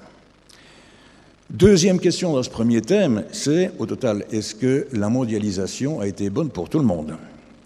Si on prend les chiffres des 20 ans qui vont de 2008 à, euh, pardon, de 88 à 2008, on voit que la mondialisation, qui est évidemment l'expression des traités, en tout cas leurs produits, en partie en tout cas, a conduit à de fantastiques augmentations de revenus sur ces 20 ans pour deux types de populations. grosso modo, la nouvelle classe moyenne spécifiquement asiatique, qui n'est pas, pas, du tout classe moyenne en 88, et d'autre part ce qu'on a appelé les élites globalisées des pays occidentaux, Amérique du Nord et États-Unis, et Europe, pardon. Et à l'inverse, deux types de, de populations que la mondialisation, sur ces 20 ans en tout cas, a plutôt laissé de côté, à des degrés divers d'ailleurs, mais ce sont d'une part les plus pauvres du monde, de la planète, et d'autre part les classes moyennes traditionnelles, là aussi d'Europe et d'Amérique du Nord, avec d'ailleurs une insistance numérique, quand on fait ce constat spécifique sur l'Amérique du Nord, ce qui, au niveau des scrutins, explique peut-être bien des choses. Or là aussi, ça pose une question pour le panel, c'est quelle politique les États ont-ils en main, peuvent-ils disposer pour pallier, pour rencontrer, pour amodier ces constats très différenciés, en fait, de la mondialisation? Et au total, sont-ils d'ailleurs à même de les mener, ces politiques troisième question du jour de ce premier thème, on a beaucoup parlé de mondialisation. Est-ce que, dans le fond, on ne s'orienterait pas, on n'observerait pas le début d'une sorte de démondialisation? Pendant 30 ans, de 81 à 2011, les croissants, la croissance du commerce international a été supérieure, supérieure et parfois de loin supérieure à la croissance des produits intérieurs bruts, c'est-à-dire de la production censée mesurer comme elle peut les richesses nationales. Eh bien, ce n'est plus le cas depuis 2011. Autrement dit, sur 30 ans à peu près, on peut penser que le commerce international a tiré avec lui la croissance. Il y avait donc des raisons en soi de le privilégier, en tout cas de le pérenniser, de le promouvoir.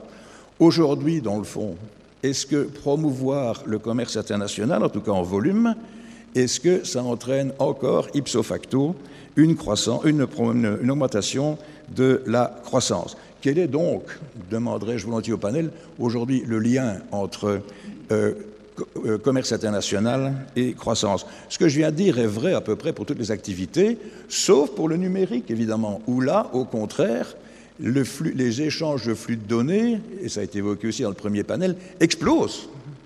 Et alors, quelle est l'incidence de cette explosion, euh, Pierre, notamment sur les échanges internationaux?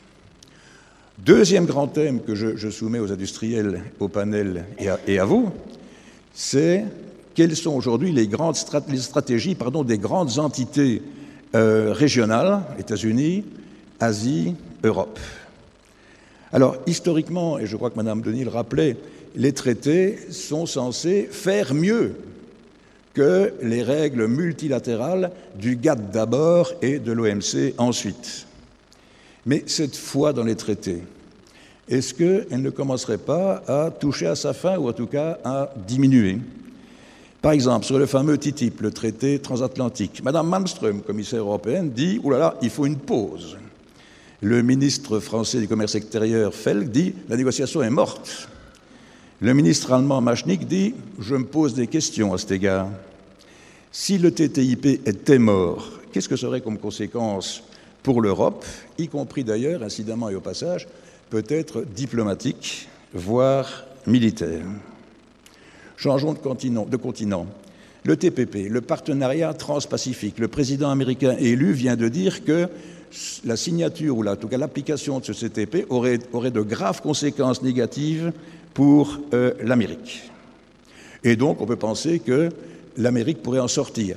La Chine n'a pas entendu trois jours pour répondre en disant tout ça me paraît très bien, j'ai moi-même un traité asiatique de rechange. Je l'ai en poche, je l'ai presque négocié, il s'appelle le RCEP. Alors il est asiatique, mais il est asiatique avec l'Australie dedans et avec l'Inde dedans. Alors quelle est, chers collègues, la stratégie de la Chine dans cette évolution des grands traités? Et Luc, quelle est l'incidence pour nos exportateurs et nos exportations? Mais dans cette éventuelle désaffection des traités par rapport aux traités, mais un pays, en tout cas, qui se confirme comme étant non seulement un pionnier, j'y viens, mais aussi un ferme défenseur de ces traités, un ferme partisan, c'est le Canada. C'est le Canada. Il a signé l'ALE avec les États-Unis en 88, il a signé l'ALENA en 92, il a signé le, PTP en, le TPP en 2007, il a signé ou s'apprête à le faire le CETA en 2016. Pourquoi, Michel Y a-t-il des raisons particulières que le Canada euh, défendent ces traités et en soient le promoteur?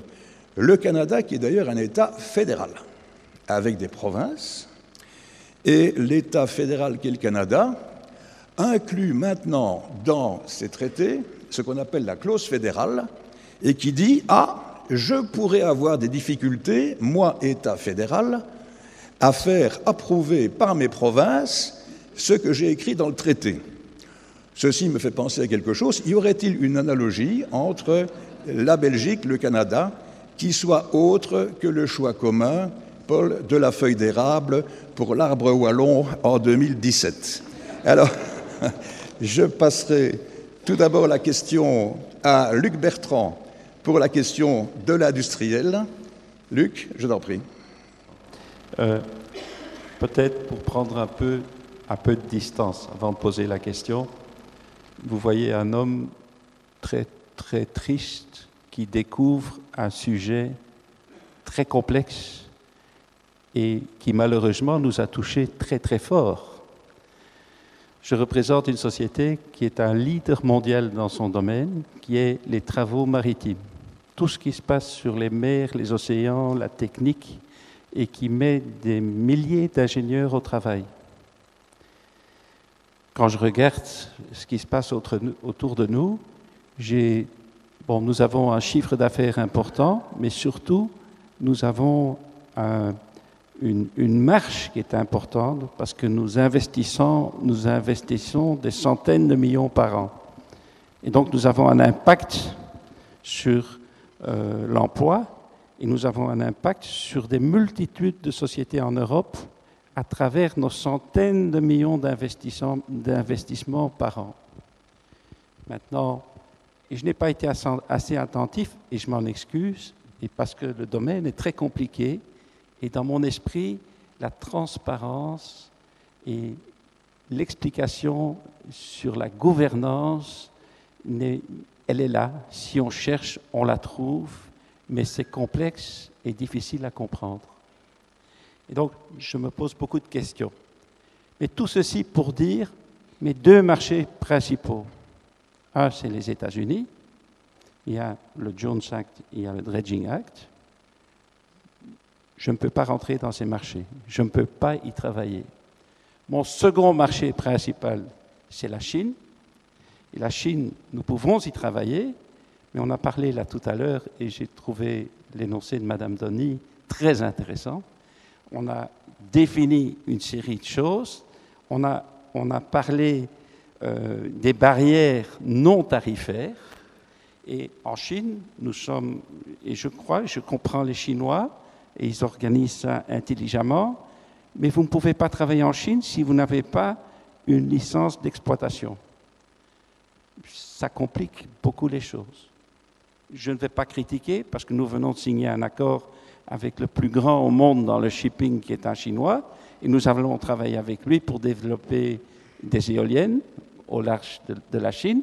Mais je peux vous dire que pour des activités plus terre à terre, terre à terre de dragage, je, je ne peux que travailler en tant que sous-traitant.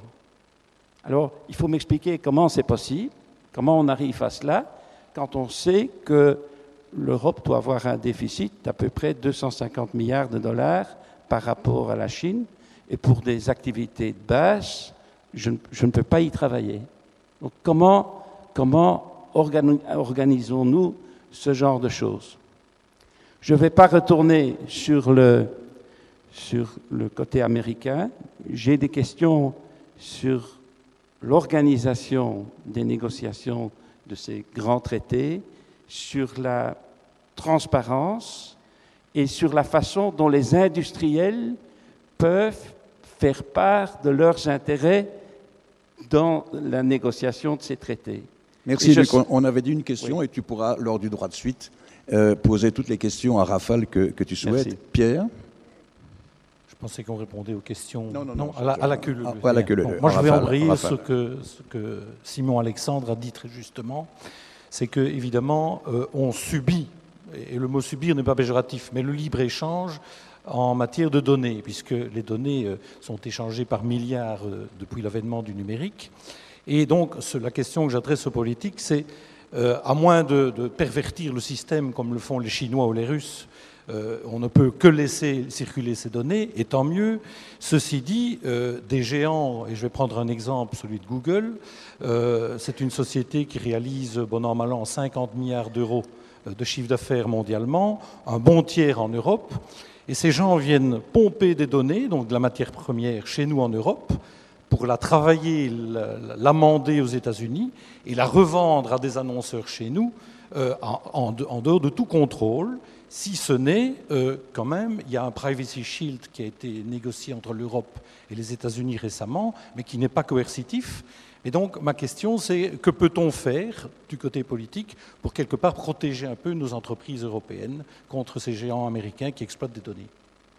Merci Pierre. Troisième question par Gilles Samin. Gilles donc je me représente, hein, nous sommes une société euh, industrielle mais holding, et nous avons la particularité d'avoir traité avec le Canada en 1990 en signant un accord de partenariat avec le groupe OER, et donc nous sommes effectivement belgo-canadiens, euh, devrais-je dire européano-canadiens.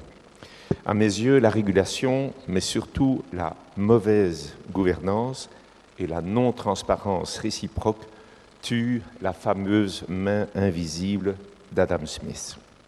D'autant plus dans un environnement globalisé que nous connaissons aujourd'hui. On m'a donné deux minutes, hein, donc j'ai plutôt écrit, comme ça je ne prendrai pas plus de deux minutes.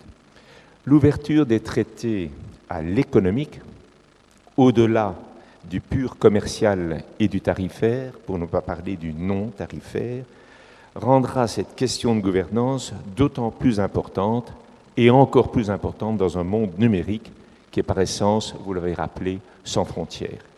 Comment le politique peut-il améliorer la perception et donc l'acceptation sociétale de ces traités dits de nouvelle génération, donc élargis, et, oserais-je dire, de temps en temps, ne pas les prendre en otage. Merci Gilles. Alors, je, passe maintenant la, dire, la parole à la défense. Ce n'est pas évidemment la, bonne formule, mais la, réponse.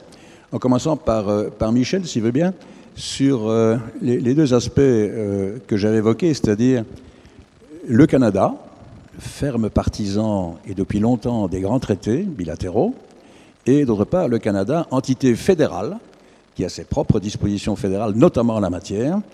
ce serait intéressant qu'il nous, les rappelle, et bien sûr pour la réponse euh, aux trois questions formulées par les industriels. Michel.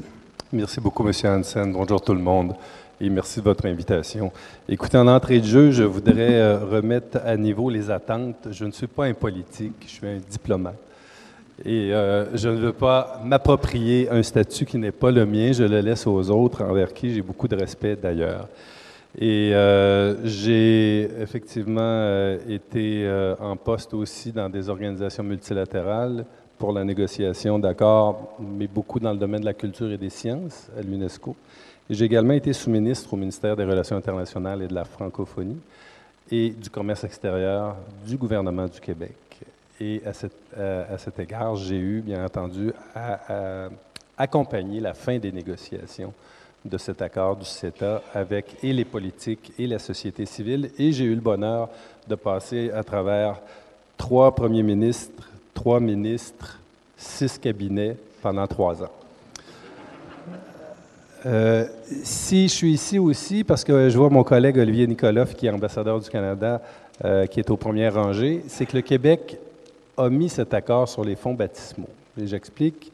C'est le premier ministre, M. Charret, qui, à l'époque, il y a dix ans, a commencé à travailler au corps Jacques Chirac, ensuite Nicolas Sarkozy. Il est allé à Davos à chaque année rencontrer M. Mendelssohn, M. Barroso. Et une fois qu'il s'est assuré euh, d'un certain écho du côté européen, a ouvert les discussions avec ses homologues premiers ministres des provinces et des territoires au Canada. Et une fois qu'il a eu la solidarité de ses collègues, il est, allé, il est allé cogner à la porte de M. Harper pour lui dire le fruit est mûr, on devrait entamer des discussions et des négociations avec l'Europe. Bref, c'est un dossier sur lequel le gouvernement du Canada et le gouvernement du Québec ont été en totale cohérence, en complémentarité et en solidarité. Et quand euh, vous nous demandez pourquoi est-ce qu'on est des, fervents défenseurs du libre-échange et des accords de commerce. Euh, ben, je vous dirais, pour nous, euh, le Québec, on est 8 millions dans 35 millions d'un Canada en termes de population, 325 millions d'Américains, 120 millions de Mexicains. Et pour nous, la qualité de vie de nos citoyens, la prospérité de notre nation et notre société réside dans notre capacité à faire du commerce à l'étranger. Donc, on a une demande interne très faible parce qu'on a une, population qui est très vieillissante. Donc, on doit être beaucoup plus offensif sur les questions d'immigration. On fait notre possible par rapport à l'optimisation de la productivité de nos entreprises, mais c'est dans le commerce extérieur qu'on trouve notre salut national et euh, le bien-être de nos citoyens. Donc, on a fait avec euh, le Canada une première négociation de libre-échange avec les Américains à la fin des années 80. Et ensuite, en 1994, on a ouvert le front de négociation qu'on a mis en œuvre avec les Mexicains et les Américains, que l'on appelle l'ALENA. J'y reviendrai tout à l'heure. Et par la suite, on a négocié une série de partenariats et d'accords avec euh, des pays, beaucoup d'Amérique latine, d'Amérique centrale, mais aussi d'Asie. Donc, on a négocié 10 accords bilatéraux. Présentement, on est en attente de la mise en œuvre de trois accords, le TPP avec 12 pays, dont les États-Unis, le Mexique, le Japon, l'Australie, la Nouvelle-Zélande, pour faire un contre-pouvoir sur le plan géopolitique à la Chine en Asie. On est en attente, bien entendu, de la mise en œuvre du CETA.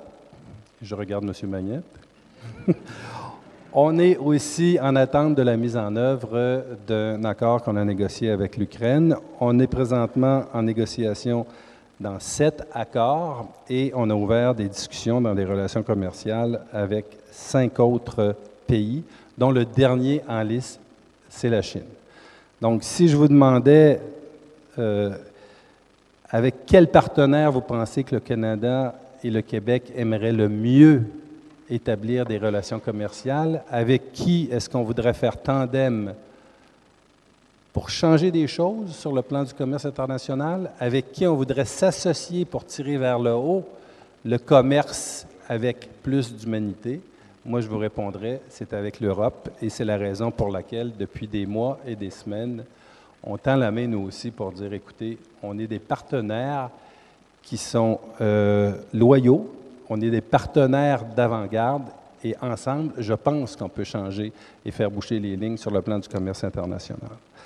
Maintenant, euh, à votre euh, question sur la relation entre le gouvernement fédéral, le gouvernement des provinces et la répartition des pouvoirs.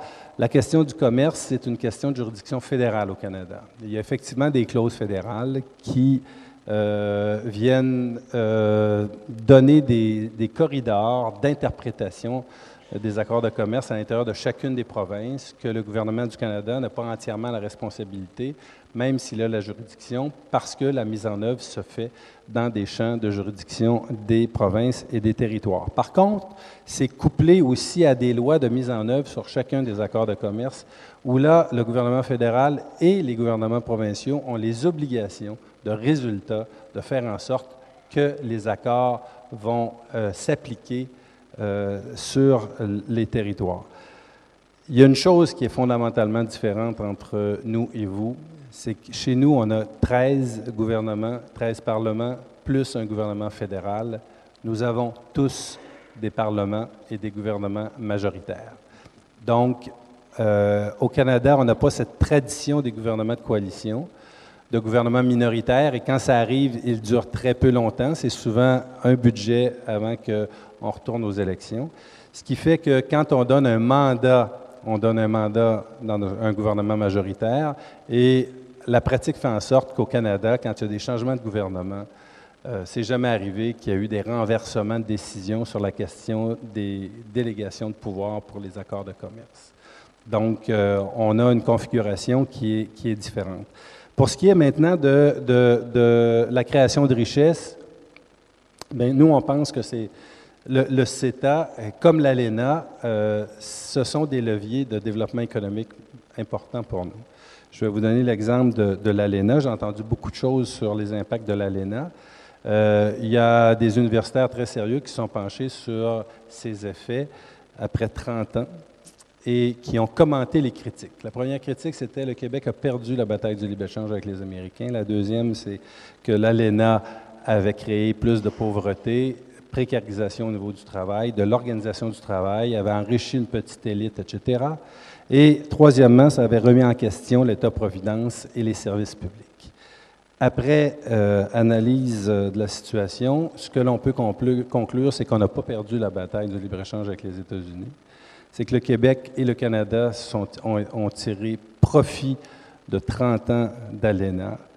Quand on regarde les statistiques, que ce soit le coefficient de Gini, que ce soit le coefficient de Tail, sur toute la question des inégalités de revenus, la compensation par les transferts des politiques publiques, etc., on s'aperçoit que le Québec est sorti plus riche, que ses citoyens sont sortis plus riches et que la qualité de vie de façon générale et des travailleurs et des citoyens s'est améliorée au cours des 30 dernières années. Si vous ouvrez le journal électronique aujourd'hui sur les nouvelles d'hier au Québec, vous allez y lire en première page que pour la première fois depuis 40 ans, le taux de chômage passe presque sous le bord du 6% donc le plus faible taux d'emploi euh, de chômage depuis les 40 dernières années donc qui correspond à cette période-là euh, des accords de libre-échange. Euh, nous, on considère que pour le Québec, ça va nous permettre d'améliorer notre potentiel économique de l'ordre d'environ 0,8% du PIB. ça va créer environ 16 à 20 000 emplois. C'est peut-être pas grand-chose, mais surtout, comme l'ALENA, ça va développer des compétences et des capacités auprès de nos entreprises pour pouvoir aller sur la scène internationale. Et les gens qui disent que chez nous, ce sont les multinationales qui mènent le bal, c'est faux. 94% de toutes les entreprises manufacturières qui exportent ont moins de 200 employés et comptent pour plus de 60% du total des exportations euh, du Québec. Donc, pour nous, c'est les PME qui vont en sortir grandis et c'est souvent aussi les citoyens et les travailleurs des PME dans les régions donc pas dans les grands centres, qui vont aussi pouvoir tirer profit euh, de cet accord. Merci Michel de ces informations très, à la fois très factuelles et très pertinentes. Bravo à lui. Alors, à son tour, à la fois sur les deux thèmes que j'ai évoqués, les trois questions des industriels et ce que vient de dire Michel Audet, le ministre-président de la Wallonie, Paul Magnette. Merci Jean-Pierre. Bonjour à tous, euh, toutes et à tous. D'abord, ça me fait grand plaisir de voir qu'un samedi matin, alors qu'on a tous des semaines et des week-ends très chargés, il y a autant de monde pour venir écouter un débat, reconnaissons-le, assez long et assez technique sur le commerce international. C'est, je crois, en soi la démonstration du fait que c'est une question de plus en plus importante et de plus en plus sensible. Ça fait un certain nombre d'années qu'on sent venir ce mouvement, la mondialisation va être de plus en plus au cœur de la politique et au cœur des campagnes électorales. Et les deux grands éléments de la mondialisation, les échanges de biens et de services d'un côté, c'est-à-dire le commerce, et le mouvement des personnes d'un autre côté, c'est-à-dire l'immigration. Ces deux sujets, on le voit bien, le commerce et l'immigration prennent aujourd'hui une place de plus en plus forte dans le débat public, l'ont pris très clairement dans la campagne américaine, et on sent que c'est en train de venir aussi en Europe. C'est donc des sujets dont je pense qu'il faut euh, vraiment, qu'il faut, je pense, prendre vraiment au sérieux et sur lesquels se pencher avec, euh, avec beaucoup de rigueur. Alors, ça va être difficile de répondre à toutes les questions qui ont été posées, puis je vais essayer de garder, un tout petit peu de temps pour éventuellement pouvoir répondre à l'une ou l'autre interpellation tout à l'heure, non pas que je vais y avoir le dernier mot, mais je connais Carole de Gucht, on a, on a siégé ensemble au gouvernement fédéral, on était d'ailleurs assis l'un à côté de l'autre à la table du gouvernement, donc je sais qu'il est très fort, donc je voudrais pouvoir lui, lui répondre le cas échéant et garder un tout petit, et garder un tout petit peu de temps. Mais non, non, non, non, du tout. Plutôt moi aujourd'hui. Mais trois points, en style un peu télégraphique, mais pour aller au cœur des choses. D'abord, je crois, et c'était dans l'introduction de Jean-Pierre Hansen, c'est très important qu'il faut vraiment se poser la question aujourd'hui à quoi sert le commerce? On fait trop comme si c'était une évidence, que c'était une excellente chose, en tout cas pour l'Europe. C'est un peu une évidence pour l'Europe parce que c'est une compétence exclusive, donc c'est normal qu'elle y consacre beaucoup d'énergie. Parce que parce que c'est une compétence exclusive au sein de la Commission, la DG Trade et le commissaire au commerce ont toujours été des poids lourds et donc ont un poids politique très important. Et parce que, comme historiquement nous ne sommes pas une grande puissance militaire, c'est les États-Unis la grande puissance militaire, nous avons beaucoup joué sur cette puissance civile, sur le fait que nous étions, nous sommes toujours la première puissance commerciale mondiale. Et donc il y a une espèce d'évidence dans les cercles dirigeants européens selon laquelle le commerce est de toute façon une bonne chose. Or, il me semble que cette évidence, elle doit au minimum être contestée, elle doit faire l'objet d'un débat public, parce que si elle ne fait pas l'objet d'un débat public, on reste alors dans un espèce de there is no alternative, le commerce c'est formidable, et on ne comprend pas pourquoi vous ne comprenez pas que c'est formidable. Et ça, c'est quelque chose qui est très dangereux dans le débat public et dans le climat que nous vivons aujourd'hui. Or, et Jean-Pierre l'a bien indiqué, on voit une espèce de décrochage entre le commerce et la croissance aujourd'hui, entre le commerce et le développement aussi. La, sortie de la pauvreté des pays en développement est un phénomène qui s'arrête aujourd'hui, et donc il n'est plus si évident qu'autrefois que les vertus du commerce sont aussi fortes euh, qu'elles ne l'ont été. Et dans le même temps, on en voit bien aussi tous les inconvénients. Alors je comprends très bien mon collègue très diplomate euh, Michel Audet euh, quand il nous dit que c'est formidable pour le Canada. Évidemment que c'est formidable pour le Canada, c'est ce que je pense depuis le début. J'ai lu beaucoup d'estimations économiques. J'ai lu beaucoup d'estimations économiques. Elles disent toutes des choses différentes, mais l'estimation la plus optimiste dit le CETA pourra rapporter 8 milliards d'euros au Canada et 12 milliards à l'Europe. 8 milliards pour 35 millions d'habitants, 12 milliards pour 500 millions d'habitants. C'est-à-dire ça rapportera 10 fois plus au Canada qu'à l'Europe. Donc on comprend que vous aimiez beaucoup le CETA, ça va évidemment vous rapporter beaucoup, mais c'est beaucoup moins évident pour l'Europe. D'autant que pour l'Europe, et pour l'Europe, on n'a pas fait suffisamment, à mon sens, l'analyse de qui va profiter Comment, s'il y a un profit, comment va-t-il se distribuer? Et c'est là qu'est toute la difficulté politique. Certains pays, certaines sous-régions de l'Europe, vont en profiter beaucoup plus que d'autres. Évidemment que les Allemands en profiteront beaucoup plus que les Roumains. C'est bien pour ça que les Roumains n'ont pas négocié les commerces, ils ont négocié des visas, ils ont négocié autre chose à l'occasion du traité commercial. Il y a des catégories, des secteurs qui vont profiter beaucoup plus que d'autres.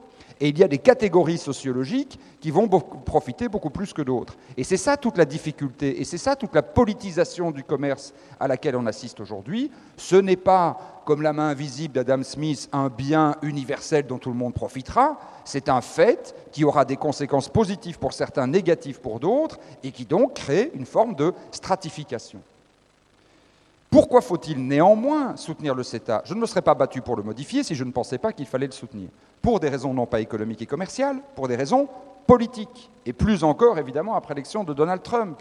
Quand le Canada dit à l'Europe, nous voulons faire un accord avec vous, qui est accompagné aussi d'un partenariat stratégique dont personne ne parle, mais qui est aussi très important pour nous. C'est extrêmement important. On a les États-Unis qui se referment sur eux-mêmes, qui tiennent un discours, un mélange d'agressivité euh, internationale et d'isolationnisme, qu'un grand pays nord-américain, membre du G7, ami de longue date de l'Europe, se tourne vers l'Europe, ce serait une faute politique de la part des Européens de ne pas entendre ce message et signer un tel accord. Pour moi, politiquement, il faut le faire. Deuxième raison politique pour laquelle il faut le faire, c'est qu'on peut dire beaucoup de mal du CETA, et il y a de bonnes raisons de dire du mal du CETA sur beaucoup de choses, mais il faut quand même avoir l'honnêteté intellectuelle de reconnaître qu'aujourd'hui, c'est dans sa catégorie le traité le plus avancé qui existe que ça nous plaise ou non. Ça, c'est un fait. Alors tout dépend évidemment toujours de par rapport à quoi on regarde. Si on regarde par rapport à ce que serait l'idéal d'un commerce mondial parfait, respectueux des droits de l'homme, de l'environnement, etc., il est très imparfait. Si on regarde par rapport à ce qu'étaient les traités antérieurs, il est une progression. Et il est quelque part là entre les deux. Et moi, comme social-démocrate, je pense qu'il faut toujours prendre ceux qui progressent, et puis une fois qu'on a pris ceux qui progressaient, continuer à se battre pour progresser encore. Et donc quand il y a des chapitres, Marianne l'a très bien rappelé, Marianne Denis tout à l'heure, qui parlent du développement durable, qui parlent du, droit du travail, quand le Canada s'engage à ratifier des conventions de l'OIT qu'il n'a pas ratifiées dans ce cadre, eh bien on voit bien que le traité est un levier pour faire avancer le droit du travail, est un levier pour faire avancer le droit de l'environnement, est un levier pour faire avancer le développement durable. Pas assez, à mon goût, mais néanmoins le fait avancer. Et donc c'est pour ça qu'il fallait le prendre en disant désormais on ne négociera plus au aucun accord qui ne respecte pas au moins ce niveau-là de protection, ce qui est la meilleure manière de tuer le TTIP, et de, créer de vrais débats sur d'autres traités, en ce compris, euh, qui sont déjà parfois signés et qui sont en négociation. Et une fois que l'on a pris ça, il faut alors dire, et on reprend maintenant le débat pour aller au-delà de ce niveau. Pourquoi faut-il aller au-delà de ce niveau? Parce que si on ne le fait pas, je pense que la crise de désintégration politique dans laquelle tout le monde occidental, et l'Europe en particulier, est entrée, va nous emmener, je ne sais pas si on aura les fourches et les torches qu'évoquait euh, Michel Sermac tout à l'heure, mais je crois, je suis quand même vraiment très inquiet.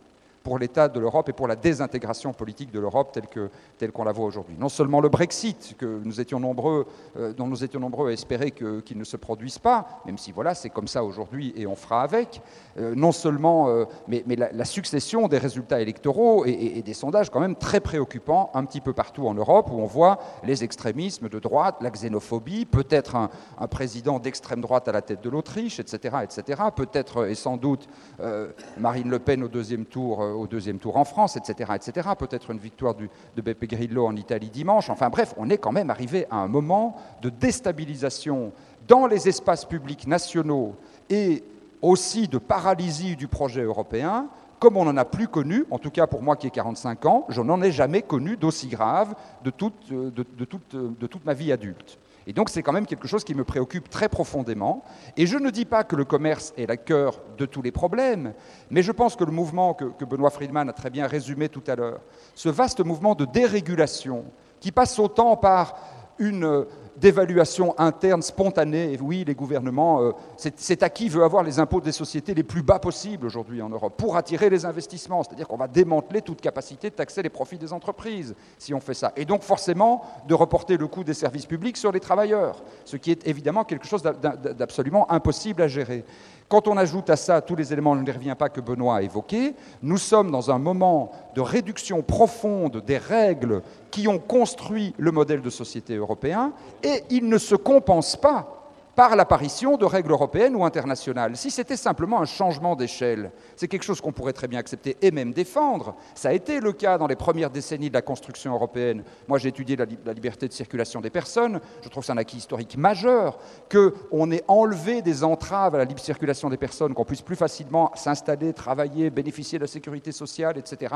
à l'intérieur de l'espace européen est un progrès euh, moral et de civilisation majeur, mais ça s'est accompagné de nouvelles règles. De même, en matière euh, de conditions de travail, en matière d'égalité entre les hommes et les femmes, en matière de droit de l'environnement, etc.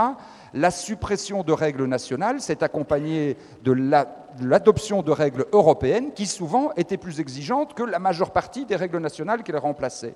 Donc il y avait un mécanisme de re-régulation extrêmement important. Mais là, on n'y est plus. C'est absolument patent en matière fiscale, où on est dans une lutte concurrence acharnée et concurrence qui, entraîne une augmentation absolument frénétique de la fraude fiscale et donc de l'érosion de la capacité de l'action de l'État. Et c'est la même chose dans toute une série d'autres secteurs. Et ça, c'est un phénomène de dérégulation qui s'accompagne d'une désintégration politique qui est très, très, très dangereuse pour l'Europe. Et le commerce en est un des ferments, pas le seul, mais Benoît l'a très bien euh, recadré dans l'ensemble des accords. Alors que faut-il faire Et je termine par là. Je crois qu'il faut clôturer le débat qu'on a eu sur le CETA, mais qu'il faut aussi tirer les leçons du CETA. J'ai travaillé avec une série d'universitaires, publiera lundi une déclaration de Namur, pour se souvenir que c'est à Namur que tout ce débat, euh, euh, est né dans laquelle ce qui est proposé, c'est d'une certaine manière d'inverser le paradigme. D'inverser le paradigme en un double sens. D'abord, arrêter de penser que le commerce est formidable et que le, social, l'environnement, etc., c'est tolérable, mais dire au contraire que ce qui doit dominer, c'est l'environnement, c'est le développement durable et c'est la lutte contre les inégalités. Et le commerce, il est utile s'il sert ces objectifs-là. Et je préfère mille fois et un million de fois les accords de Paris qui arrête de tels objectifs à euh, des accords commerciaux bilatéraux. Et je crois qu'on doit réaffirmer une forme de hiérarchie. D'abord les accords de Paris, ensuite des accords commerciaux, pour autant qu'ils suivent et servent les objectifs des accords de Paris. Deuxième changement paradigmatique, c'est le changement sur la méthode. Je serai en désaccord avec Carole de Gucht, je le dis déjà, quand il va nous dire que tout ça est formidablement transparent. C'est peut-être transparent, mais ça n'est pas public. C'est une vieille distinction en philosophie politique. Il ne suffit pas de publier des documents sur des sites Internet pour que ce soit public. Il faut aussi que s'organise un vrai débat public, comme nous l'avons ce matin, dans les opinions publiques nationales, au Parlement européen et ailleurs, sur la question à quoi sert le commerce, comment doit-il s'articuler avec d'autres finalités plus importantes encore que le commerce lui-même, et comment mène-t-on ces négociations Moi, j'ai fait une dizaine de négociations sur les, traités euh, environnementaux internationaux, les, grandes conventions des Nations Unies qui ont mené aux accords de Paris. J'ai toujours été fasciné par l'extraordinaire ouverture et par l'extraordinaire caractère démocratique de ces négociations. À la COP 21 à Paris, à la COP 22 encore cette année, vous avez dans les mêmes couloirs les ministres, les diplomates, les fonctionnaires, euh, les ONG, les journalistes, les parlementaires de l'opposition qui se croisent, qui échangent, qui débattent de l'ensemble des textes. Tous les textes sont publiés en temps réel, tout le monde peut en débattre. La Commission rend compte en temps réel des positions qu'elle prend avec les autres partenaires et ça marche. Contrairement à un vieux préjugé qui pense que pour négocier, il faut du secret, je pense que ce temps-là est terminé. Quand on essaye de négocier en secret, on crée la suspicion des peuples. Quand en revanche, on n'a rien à cacher, on doit, comme le disait déjà Kant il y a un peu plus de 200 ans, négocier dans la publicité au sens le plus noble du terme. Et c'est comme ça qu'on pourra à la fois refaire du commerce qui n'aurait jamais dû cesser d'être un moyen pour servir des fins collectives et réconcilier les citoyens avec le projet européen.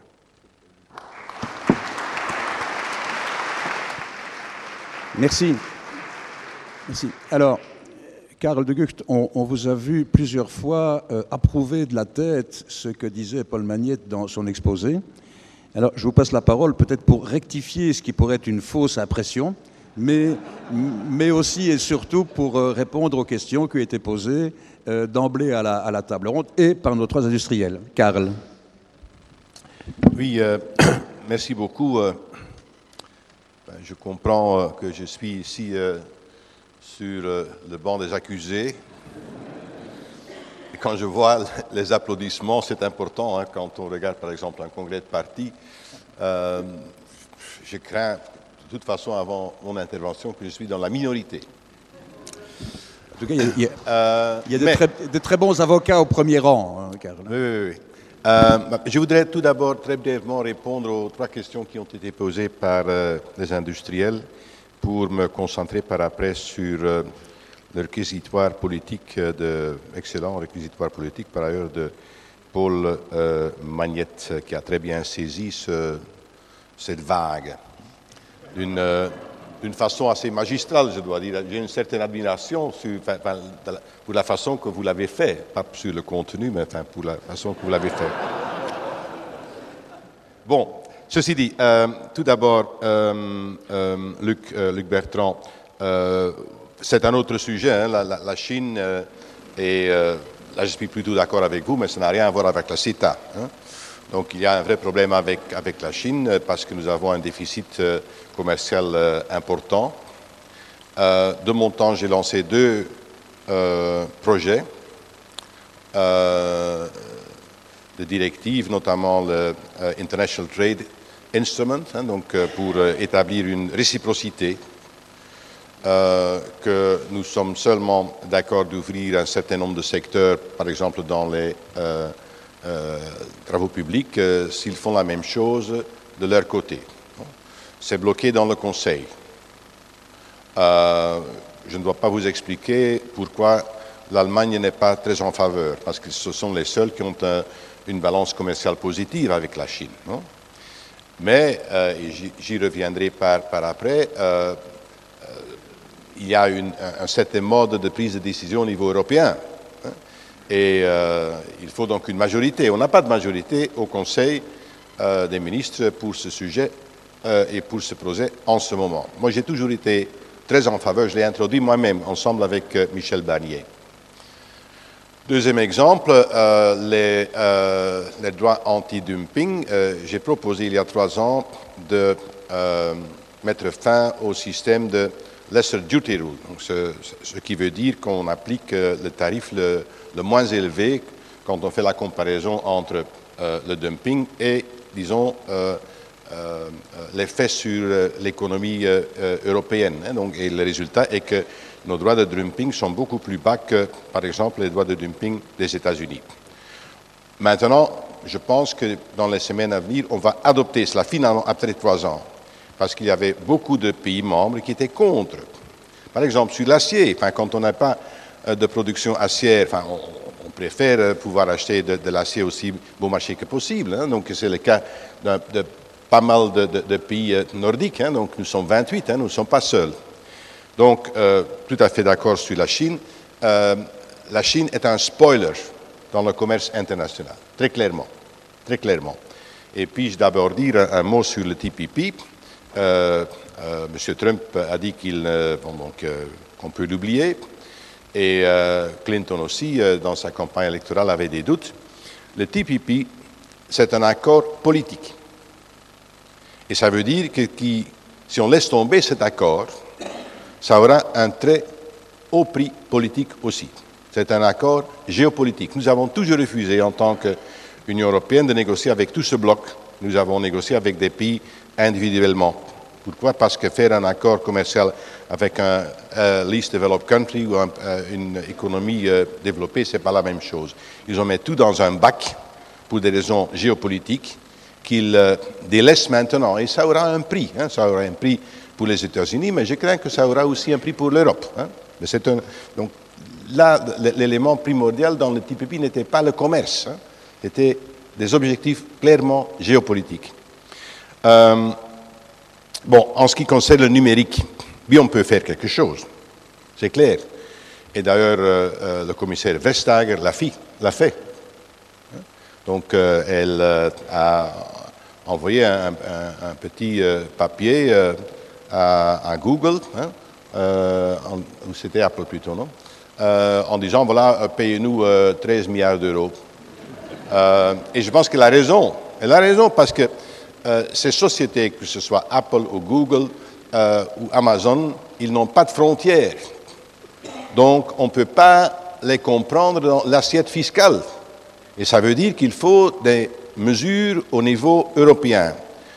Je pense d'ailleurs que dans, le cas spécifique, elle, va gagner cette affaire devant la Cour de justice, mais il est vrai qu'il faudrait euh, des prises de position politiques, des décisions politiques là-dessus. Mais vous savez très bien, Paul, pourquoi ça ne se passe pas? C'est parce que toujours, sur euh, le fiscal, il faut l'unanimité. Et je reviens là-dessus quand je parlerai de la euh, démocratie européenne. C'est parce qu'il faut euh, l'unanimité qu'on n'arrive pas à des règles fiscales au niveau européen qui sont urgentes. Urgentes. Parce qu'il y a une, compétition à la baisse, notamment par les nouveaux pays membres, mais aussi l'Irlande, par exemple. C'est très clair, il faudrait des règles sur bon nombre de choses. Mais il faut tout d'abord se mettre d'accord qu'il n'y aura plus euh, euh, l'unanimité. Et puis la troisième question portait sur... Essentiellement, essentiellement la réaction des politiques pour faire accepter ce qui est à mes yeux, mais on n'a que deux minutes. Nous, on n'a eu que deux minutes, donc on n'a pas pu expliquer pourquoi la question finalement ressort mais je crois que la régulation, pardon, la, façon dont les politiques se comportent et dont les institutions se comportent fait que le public ne comprend pas. Et du coup, il y a des amalgames. Et donc, en fait, la vraie question, c'est, nous, industriels, on est absolument convaincus que le développement économique résulte de la liberté du commerce. Et c'est naturellement pas l'avènement du numérique qui va me contredire, puisque le numérique est sans frontières par définition. Donc, à la limite, on est même en train de parler d'un combat qui date d'il y a un siècle. Donc comment est-ce que vous, comment est-ce que les politiques vont expliquer la richesse de tous ces euh, traités pour euh, la société dans le futur, pour éviter qu'il y ait des amalgames comme on en a entendu tout à l'heure, sans pouvoir réagir, et qui sont naturellement très malsains pour l'avenir de toute la population. Oui, euh, bon, j'y reviendrai donc dans, disons, la réponse générale, parce que ça touche donc à la transparence et comment il faut euh, peut être réorganiser dans une certaine mesure la, euh, euh, prise décisionnelle sur un certain nombre de, dossiers. Enfin, tout d'abord, je voudrais dire qu'il y a, il me semble, un malentendu crucial dans ce débat. En ce qui concerne le commerce extérieur, on parle d'une compétence exclusive de l'Union européenne. Et je l'ai dit en la présence de deux de mes prédécesseurs, Stevie Davillon et euh, euh, Philippe Busquin. Donc c'est réglé au niveau européen. Et il y a au niveau européen un système démocratique. D'après moi, même beaucoup plus démocratique qu'au niveau national. Hein. Euh, avec un Parlement européen directement élu, et avec un Conseil des ministres où tous les gouvernements sont représentés et où, dans la plupart des cas, on prend, dans la plus grande partie des cas, on prend une décision à la majorité. C'est un système démocratique.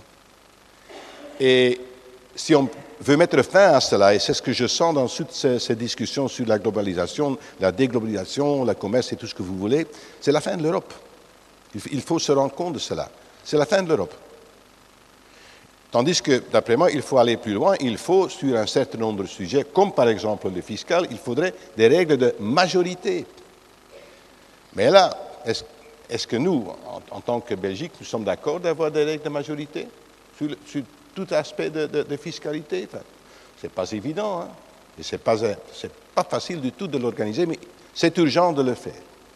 Mais il y a donc un système démocratique au niveau européen, et je sens dans tout ce débat la négation de ce système. On n'accepte plus qu'il y ait des décisions au niveau européen et que ces décisions ont une, euh, un, aspect euh, euh, démocratique, sont démocratiques, et ils sont donc en, quelque sorte du même niveau que les décisions démocratiques qui sont prises dans notre Parlement, mais sur d'autres sujets.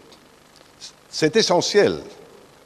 Si on veut que tout cela euh, descende dans les parlements régionaux, bah, alors il faut mettre fin à l'Europe. Tout simplement, il faut mettre fin à l'Europe. Pourquoi? La prise de décision dans le commerce extérieur est européen, sauf pour quelques très petits sujets, notamment pour le transport aérien et euh, euh, par route, mais bien qu'il n'y a pas tellement de route entre le Canada et, l'Europe naturellement, euh, et euh, ce qu'on appelle le portfolio investment. Tout le reste, c'est européen.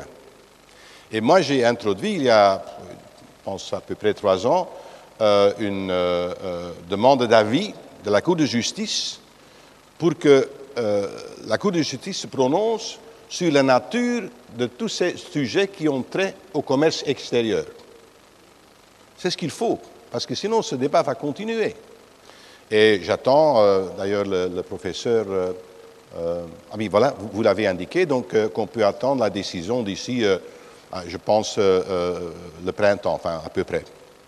Pourquoi c'est essentiel? S'il y a des choses qui restent européennes, pardon, qui restent nationales ou même régionales, hein, dans, dans euh, ce, cette, Belgique qui n'a pas de hiérarchie de normes. Hein. Sur le plan institutionnel, c'est un bordel, hein, la Belgique. Hein. Ah oui, c'est un bordel. Mais s'il y a encore des choses qui sont euh, de ressort euh, national ou régional, alors il faut qu'il y ait la ratification dans ce Parlement régional et dans ce Parlement national, clairement.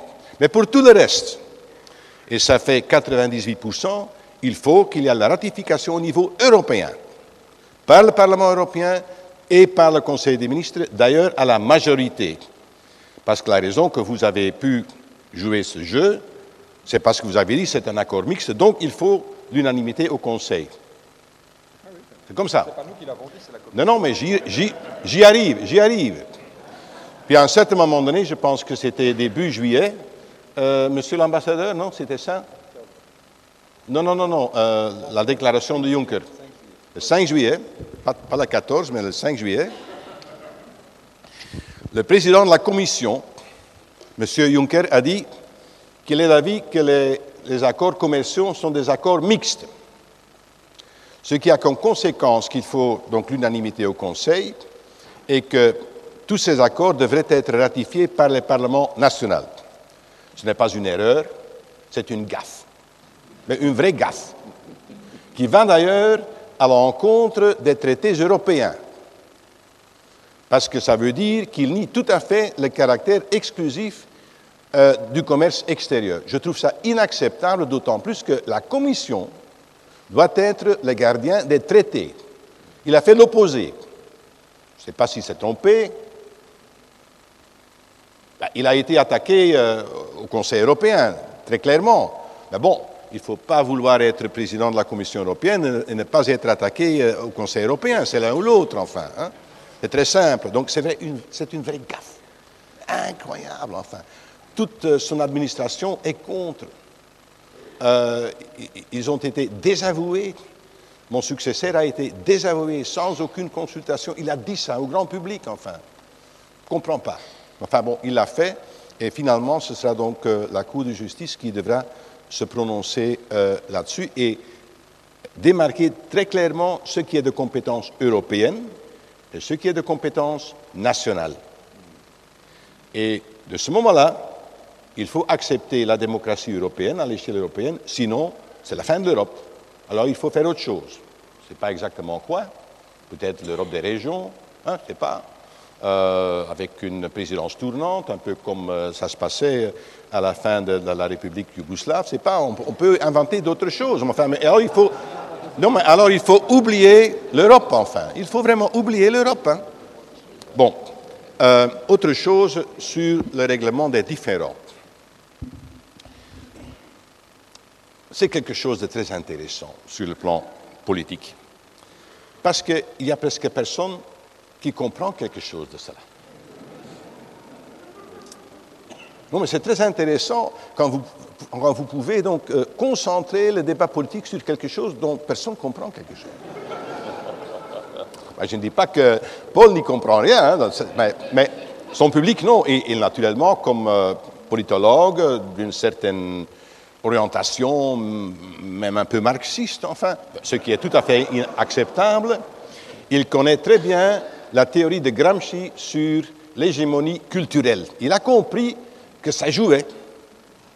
Il a appréhendé. Il a dit, voilà, ces arbitres, c'est scandaleux. Ce monsieur-là, un avocat, dit, qui a été arbitre, enfin, au cachot. Ben, je viendrai vous visiter. Hein, bon. Mais maintenant, si vous regardez le CETA, qu'est-ce qu'il y a dedans? Tout d'abord, ce n'est plus des, arbitres, c'est euh, une cour internationale. D'ailleurs, en parenthèse, les, juristes, euh, vous êtes juriste, moi aussi, mais enfin, moins, moins doué euh, que vous, mais, mais, nous devons poser notre candidature pour cette cour, hein, tout de suite, hein, parce que c'est très bien payé et elle n'aura rien à faire. Il n'a jamais eu un cas entre le Canada et l'Europe. Jamais.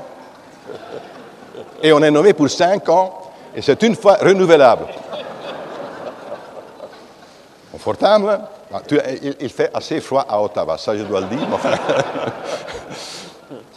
Non mais vraiment, enfin, donc, il y a donc une cour internationale qui va juger de cela.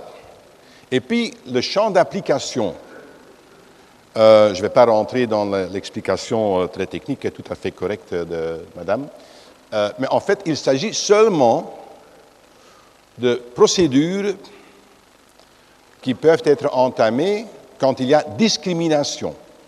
Donc, il y a l'acceptation de la votation d'une directive européenne et, donc, dans le champ d'application de ce traité, une société canadienne est discriminée vis-à-vis -vis les sociétés européennes dans le même secteur. C'est de cela qu'il s'agit et de rien d'autre.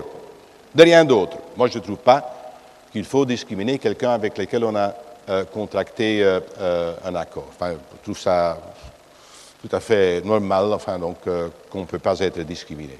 Il y a un élément que je n'ai pas entendu dans ce dossier, excusez-moi, Monsieur le Président, mais enfin, c'est pourquoi on ne peut pas déléguer cela aux tribunaux nationaux. Pourquoi on ne peut pas le faire?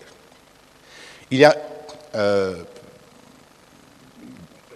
euh, oui, oui, oui, mais, il y a un autre élément qui est un peu technique peut-être, mais que je vais essayer euh, d'expliquer sans en faire abus. C'est la différence entre un système moniste et dualiste. le système belge, pour conclure des traités internationaux et aussi le système européen, c'est un système moniste. Ce qui veut dire que quand on conclut un accord, ça rentre automatiquement dans la législation locale et dans la législation européenne. Donc on peut se pourvoir devant un tribunal européen. Le Canada, et d'ailleurs aussi les États-Unis, ont un système dualiste.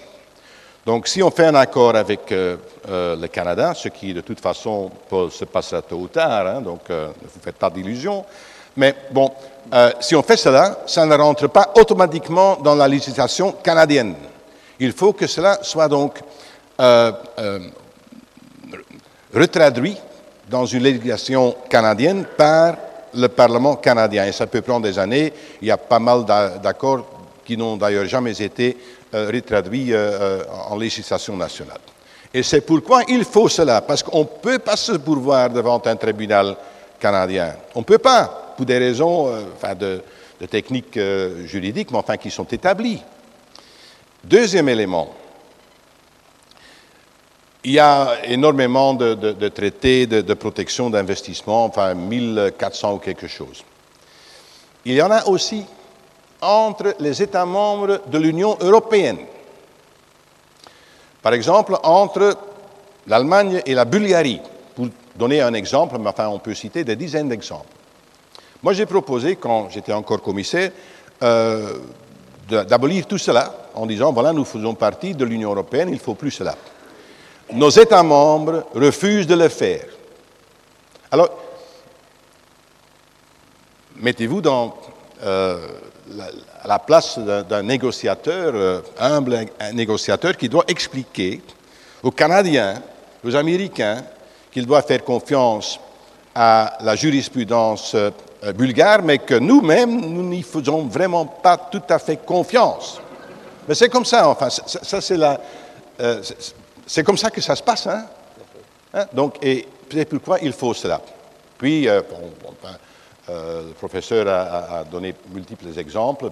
il, n'y a pas de cas. Hein? Donc, euh, encore ce matin, vous-même, Monsieur le Président, vous avez cité le cas du pacte d'énergie, où il y a eu huit procédures et sept ont été mis de côté, donc pas inacceptable, non recevable. Et le, huitième, c'est le cas Vattenfall contre l'Allemagne. Pardon? Euh, ben, qui est encore euh, sous, discussion. Enfin bon, donc ça veut dire que, oui, enfin donc, il, faut une procédure pour des raisons que je viens d'expliquer, mais il ne faut pas penser que, c'est à travers ces procédures que la vie euh, et, que notre monde va changer. Hein. Ben, bien au contraire. Dernière remarque. C'est vrai qu'il faut plus de transparence. Mais il faut voir d'où on vient. Jusqu'au traité de Lisbonne, les traités commerciaux ne devraient, ne pas être ratifiés par le Parlement européen. Ça a été changé par le traité de Lisbonne, Philippe. Donc, euh, dans le système, disons, avant le traité de Lisbonne, mais la Commission euh, n'était pas intéressée à la transparence parce que finalement, ce n'était pas le Parlement européen qui devait euh, ratifier, euh, ni le Parlement national. Enfin, donc, c'était une simple communication, une résolution, comme on en vote des dizaines et des milliers, mais enfin, c'était tout. Donc, avec le traité de Lisbonne, ça a, tout à fait, ça a été tout à fait bouleversé. Et c'est depuis ce moment qu'on a donc organisé la transparence, le débat au Parlement européen tout le temps. J'ai eu des, dizaines de questions sur les TTIP, sur euh, le Singapour, sur le CETA, à, chaque, à chaque séance. Euh, à chaque round de négociation, il y a une consultation avec tous les intéressés, avec tous les stakeholders, pas uniquement avec euh, les entreprises, hein, c'est ce que disent certains syndicats et des ONG, mais enfin avec tout le monde. Et il y a un, vif débat aussi sur, sur Internet. Hein. Mais ceci dit, ce n'est pas évident hein, d'avoir un débat public sur toutes cette matière, ces matières euh, techniques parce qu'il il faut tout d'abord des gens, des interlocuteurs qui savent expliquer en des mots simples de quoi il s'agit. Ben, euh, l'exposé qu'a fait Madame le professeur était parfait, mais pour les initiés. Hein. Mais non, ben, non c'est pas une reproche, mais c'est pour les initiés. Hein, donc, euh, et puis on dit, que c'est un accord de 1600 pages, non, c'est 456 euh, en ce qui concerne le corpus. C'est vrai que on peut le consulter, pas tout le monde va le lire. Hein. donc, euh, j'avoue d'ailleurs qu'il y a certains schedules que j'ai pas consultés, hein, donc parce que sinon, enfin, donc j'avais une dizaine de traités à négocier de, quelques milliers de pages. Enfin, soyons sérieux. mais il faut des débats publics là-dessus. Et je suis d'accord que c'est un débat très intéressant. Euh, ce matin. je vous félicite par ailleurs d'être tellement nombreux. Ça ne se passerait pas en, Flandre. Hein. En Flandre, les, gens sont dans leur lit. Hein. à cette heure-ci, un, samedi, enfin, oui. Hein, euh, non, mais ça, démontre, vraiment l'intérêt que vous portez là-dessus et je vous en félicite. Merci. Merci, Karl. Bravo. Donc dans ce débat, vous avez, déjà entendu citer Adam Smith, Ricardo, Kant, Marx, Gramsci, comme il se doit lors d'une matinée académique. Mais maintenant, je crois qu'il est temps de lâcher les feux. Et donc j'ouvre le, droit de suite à tout le monde. Euh, les industriels commencent. Qui demande la parole? Pierre. Oui, moi je suis un peu frustré parce que merci pour votre excellent exposé, mais vous n'avez pas répondu à ma question. vous avez abordé le cas Apple. Le cas Apple, que je sache, c'est un problème d'aide de, dont aurait bénéficié la société. Et donc, c'est une injonction envers l'Irlande qui, bon, qui évidemment ne votera jamais contre ce genre de choses. Non, ma question, elle porte sur le fait de protéger une matière première, qui est la matière, le, savoir, les données qui sont échangées chez nous en Europe. Euh, imaginez, même si mon exemple est mauvais, parce qu'ici on parle d'une denrée durable, que les Américains viennent nous prendre du charbon en campine, euh, s'il y avait encore du charbon, euh, l'exportent chez eux, fabriquent de l'électricité, nous revendent l'électricité à travers euh, des, canaux atlantiques. C'est ça le cas de figure. Donc on prend des informations chez nous, on les manipule, on les revend avec une valeur ajoutée sans nous compenser pour ce genre d'informations. Bec dans l'eau, là. Qui répond, Carl? C'est un dossier très compliqué. Et euh, là, il faut... Euh, vous avez par exemple le, carbon leakage, non? Hein? Ce que vous donnez, c'est un exemple de carbon leakage. Et naturellement, les, les Chinois produisent euh, l'électricité avec du charbon et ils produisent aussi l'acier avec du charbon très bon marché, avec euh, du dumping et tout ça, comment est-ce qu'on peut arrêter cela? Moi, j'ai donné deux exemples. International Trade euh, Instrument et aussi le, les droits anti-dumping. On pourrait penser à d'autres choses, par exemple, une taxe à la frontière. Hein? Euh, ça a été envisagé en France et finalement ils ont quitté cette piste parce qu'à deux reprises le Cour constitutionnel a dit que c'était donc anticonstitutionnel. Euh, donc c'est pas évident comment organiser cela, d'autant plus euh, que c'est pas facile de mesurer le contenu ou le degré de carbon leakage d'un produit qui rentre chez nous, d'autant plus qu'un produit, euh, il ne rentre pas une fois, hein, il rentre parfois 4-5 fois avant qu'on arrive à un produit qui est donc commercialisé sur le marché. Hein. donc c'est énormément difficile. Moi, il me semble, en ce qui concerne la Chine, c'est le, euh, je crois là donc euh, le, vrai problème, qu'il faut des droits de dumping plus élevés, il faut de la réciprocité, il faut une action internationale ensemble avec les États-Unis, le Canada et d'autres en ce qui concerne les subventions, surtout les subventions à l'exportation, qui est un vrai problème et avec lequel nous, euh, nous perdons énormément de marchés. Mais il faut donc une action concertée, une action européenne concertée. Alors, un des problèmes est que les Chinois comprennent très bien notre système européen. Ils le comprennent parfois mieux que nous-mêmes. C'est comme ça. Et ils, euh, jouent ça comme un piano. Ils savent très bien comment ils doivent, par exemple, euh, briser une majorité au Conseil, en donner quelques faveurs à certains pays, euh, en insultant parfois aussi, enfin. Donc, ils, ils manipulent tout ce système. C'est ce qui se passe dans la pratique. Hein. Ils manipulent cela. Hein. Moi, je me rappelle que donc, dans le dossier de euh, euh, la photovoltaïque, hein, c'est ça Photovoltaïque, c'est ça? Euh, Il y avait à la commission une majorité, enfin en fait une unanimité pour imposer des, droits de dumping. deux semaines après, le Premier ministre chinois, Li Keqiang, il passe à Berlin et le, comité commercial suivant il y avait 18 pays contre. Comme ça. Finalement, nous avons pris à la Commission la décision, euh, euh, contre en fait une majorité des pays membres, mais on peut le faire dans, la, euh, dans la phase provisoire. Donc on, a continuer avec ça. Mais donc, il y a une énorme pression de la Chine et ils utilisent d'une façon magistrale les, oui, les, les différences d'opinion, d'intérêt, de tout ce que vous voulez à l'intérieur de l'Europe. Merci pour la réponse. Est-ce qu'il y a une autre demande de droit de suite? Euh, Luc? Et Gilles?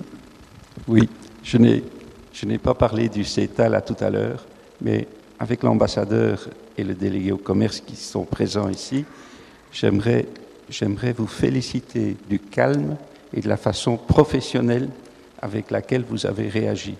Moi, je suis un, grand admi- admirateur de M. Trudeau, mais la façon dont le Canada s'est conduit, et ce n'était pas simple avec ce qui s'est passé euh, en Belgique. Et alors, ma, question, la question que je poserais dans ce cas-ci, puisqu'on a parlé des compétences, euh, la région wallonne a reçu des compétences très importantes. Je ne suis pas sûr que j'ai compris, dans le sens que vous avez 10% du commerce sur le Canada, vous avez peut-être un quart de pourcent du commerce européen. Je trouve que c'est bien et vous avez raison de poser les questions humanitaires et, et vous avez fait votre point, mais les avoir amenés aussi loin où on a presque cassé les accords, ma société, elle travaille au Canada.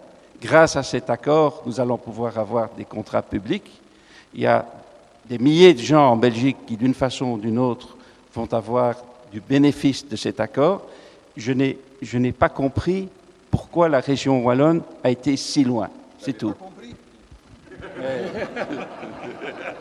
C'est très facile parce qu'il ne Non, non, non, non, non, Karl. Karl. Non, non, non, non. Donnez la parole à la défense. La Paul et puis Michel peut-être.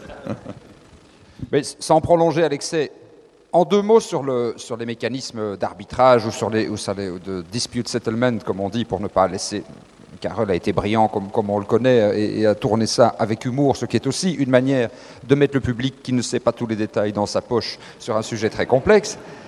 Et donc, ce que nous avons dit, il y a eu un premier débat. Il y a trois pays qui se sont opposés à la SDS qui était dans le document initial. C'était l'Allemagne, l'Autriche et la Belgique à la demande de la Wallonie. Et donc, il y a effectivement un passage de la SDS à un nouveau mécanisme, à l'occasion, c'est très rare, mais du nettoyage juridique, c'est-à-dire sans réouvrir la négociation. Et la Wallonie a salué à ce moment-là le fait que c'était un progrès. Mais même si c'est un progrès, tel que c'est écrit dans le CETA avant que nous ayons obtenu les modifications euh, dans la négociation qu'on a menée, il nous semblait que les critères, les critères de nomination des juges, les critères de rémunération des juges, les règles déontologiques, notamment la cool-off période, etc., etc., étaient totalement insuffisants. Alors on nous dit, il n'y a pas beaucoup de cas, c'est pas très grave. Ça c'est un peu comme dire, il y a très peu de gens qui meurent du cancer du poumon, donc vous pouvez continuer à fumer. Même s'il n'y a pas beaucoup de cas, ça doit néanmoins, c'est une question de principe. Et c'est une question de principe pour moi essentielle parce que nous vivons dans un climat de méfiance, pas rappeler les, les débats que nous avons aujourd'hui sur la déontologie en Belgique, mais nous vivons dans un climat de défiance tellement profond que si nous ne mettons pas des règles extrêmement dures de ce point de vue-là, nous allons profondément aggraver encore la crise de légitimité dans l'Union européenne. Quand un ancien président de la Commission européenne va travailler chez Goldman Sachs et que ça suscite aussi peu de réprobation de la part de la Commission, c'est très grave pour l'image de la Commission et de l'Union européenne. Et si, et si on veut éviter qu'avant même qu'ils aient vu naissance, ces mécanismes de résolution des disputes subissent le même sort, il faut être très exigeant. Évidemment, on ne va pas payer les gens à rien faire. Nous avons clairement dit que c'était une étape. Le but, c'est d'aller vers une cour multilatérale, globale. Mais je rejoins les arguments que Pierre Dargent a donnés tout à l'heure. Évidemment, c'est mieux d'avoir une uniformité de jurisprudence. Évidemment qu'il vaut mieux avoir une juridiction qui évite le shopping judiciaire et l'effet de dérégulation que ça a, mais à condition que d'emblée, on mette, c'est ce qu'on a écrit, on a simplement demandé qu'on applique à ces juges les mêmes conditions de nomination, de déontologie, etc., que pour les juges de la Cour de justice de Luxembourg. C'est quand même pas scandaleux de demander ça. Ou alors on considère, euh, c'était pas écrit dans le texte. Non, non, non, je sais bien pour ça qu'on a obtenu toutes ces modifications. Autre question importante, pourquoi la Wallonie? Et ce rapport, est-ce qu'on veut une Europe des régions euh, C'est une Europe de régions, et si on fait une présidence tournante tous les six mois, la Wallonie aura la présidence tous les 150 ans, puisqu'il y a 300 États membres, 300 régions. Donc c'est pas c'est pas ça la perspective pour nous la plus euh, la plus intéressante. Non, mais Carole a bien rappelé les circonstances très particulières qui ont fait qu'on a joué ce rôle. Première circonstance très particulière, il y a 20 ans, la Flandre a demandé des pouvoirs exorbitants pour les régions en matière de commerce extérieur. Pas nous qui l'avons demandé, mais on en bénéficie. Alors on ne va pas ne pas utiliser les compétences que l'on a aujourd'hui. Deuxième circonstance très particulière, Carole l'a rappelé, dans un moment dont il a le secret, Jean-Claude Juncker, qui a décidé que la Commission serait désormais politique, a donc décidé que ce traité était mixte. Jusqu'au 5 juillet, nous n'avons jamais pensé, nous, qu'on allait se trouver dans cette situation. On s'est dit, à tous les coups, ils vont dire que c'est une compétence exclusive et ça ne reviendra jamais au Parlement wallon. Et donc, quand le 5 juillet, on voit que, je vous assure que, hein, à la représentation permanente et ailleurs, l'adrénaline a commencé à monter à partir du mois de juillet, pendant le mois de juillet, août et, le, mois, une petite pause au mois d'août, et ça a repris au mois de septembre. Donc, deuxième circonstance très particulière. Et troisième circonstance très particulière, c'est qu'on a décidé que c'était un traité d'application provisoire. S'il n'y avait pas eu l'application provisoire, la signature était un simple acte d'authentification et tout le débat aurait été reporté au moment de la ratification. Mais ça, c'est aussi la Commission qui l'a choisi. Et donc la Wallonie, elle s'est retrouvée dans une, situation où elle avait le choix entre deux options. Ou bien dire, j'ai un pouvoir, grâce aux décisions qui ont été prises par la Flandre et par la Commission, et je ne l'utilise pas, et tant pis, et même s'il y a une vaste mobilisation de la société civile, et si on a débattu de ces, et si on a vu la commissaire depuis plus d'un an, je renonce, ou bien dire, mais non, j'ai ce pouvoir, et je vais l'utiliser, au risque de créer une certaine crise institutionnelle, mais enfin, quand on nous dit la Wallonie a tout bloqué, etc., ça fait des années que des États bloquent, euh, Carole vient de le rappeler, viennent, bloquent des décisions fondamentales en matière d'harmonisation fiscale. Et on ne leur met pas la pression qu'on met sur la Wallonie. Donc il faut quand même rappeler aussi, il y a des...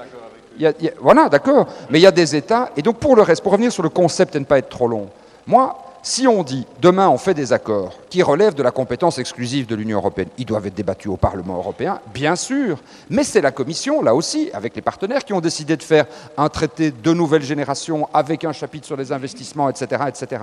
Et si on regarde les débats qui ont eu lieu en Wallonie, les trois quarts des débats ne portaient pas sur le commerce. Les trois quarts des débats portaient sur le chapitre sur les investissements et la protection des investissements. Et donc, c'est les choix de la Commission qui ont créé la situation dans laquelle on s'est trouvé. Nous en avons fait, c'est vrai, un moment politique on a atterri à un compromis à un moment donné avec des améliorations sensibles. Moi, ce que je veux surtout maintenant, c'est que ce moment politique ne soit pas sans lendemain et qu'on réouvre un débat avec la Commission européenne, parce que sinon, je suis convaincu que d'autres traités vont avoir le même problème et pas seulement chez nous, et je suis convaincu que ça va affaiblir encore un peu plus le projet européen, ce qui est l'inverse de ce que je cherche.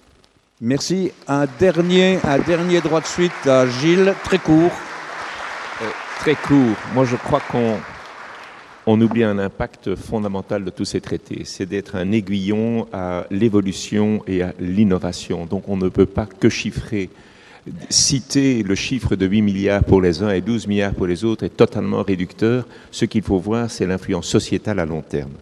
Bien entendu, pour ça, il va y avoir une condition essentielle, c'est de l'enseignement. Et de l'enseignement qui permette aux pays un peu frileux par rapport aux traités internationaux de se préparer sur le long terme pour justement générer cette innovation et cette évolution. Je vais vous donner un chiffre qui, quand on suit toutes les péripéties des élections américaines, m'avait vraiment euh, troublé. Savez-vous quel est le pourcentage de start-up et d'entrepreneurs qui réussissent dans la nouvelle technologie aux États-Unis et qui est issu de l'immigration? 62%. J'ai bien dit 62%. Parmi ces 62%, il y a beaucoup d'Européens et, mind you, il y a même des Belges. La question pour nous, c'est est-ce que ces traités sont bons pour l'économie, pour notre société? La réponse est évidemment oui, mais bien entendu sous contrainte de permettre cette innovation, cette évolution et de les suivre au niveau de l'éducation.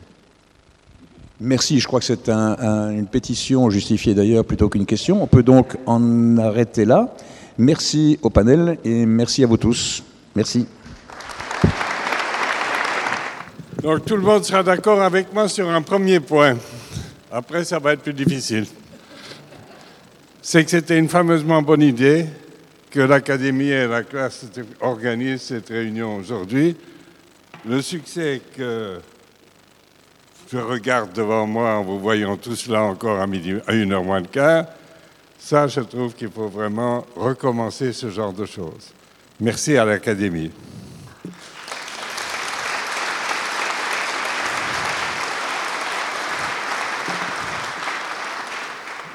Le deuxième élément tout à fait intéressant par rapport à tous les débats qu'on a entendus euh, euh, sur le Brexit euh, en Angleterre, sur les élections de Trump et ainsi de suite, c'est qu'aujourd'hui on a parlé du sujet. C'est très très rare qu'on parle aujourd'hui du sujet. On parle des émotions, des attitudes des uns et des autres. Et Madame nous a mis dans le sujet dès le départ et on ne l'a pas quitté. Et ça montre bien que si on veut de la transparence, il faut parler du sujet. Si on ne parle pas de sujet, il n'y a pas de débat. On peut être en désaccord sur le sujet. Ça, c'est une autre affaire. Il peut y avoir des opinions différentes, mais il faut parler du sujet. Et on a parlé du sujet. Merci. Troisième constatation, et là je veux quand même, je ne peux jamais prendre la parole sans faire une plaisanterie, ce qu'on me reprochera toujours, mais je continuerai, c'est que je ne suis pas d'accord avec Karl quand il dit que la Belgique est un bordel. Parce que je me souviens toujours de mon collègue italien à la commission, M. Nathalie, qui disait C'est pas vrai, un bordel, c'est une organisation bien organisée et rentable.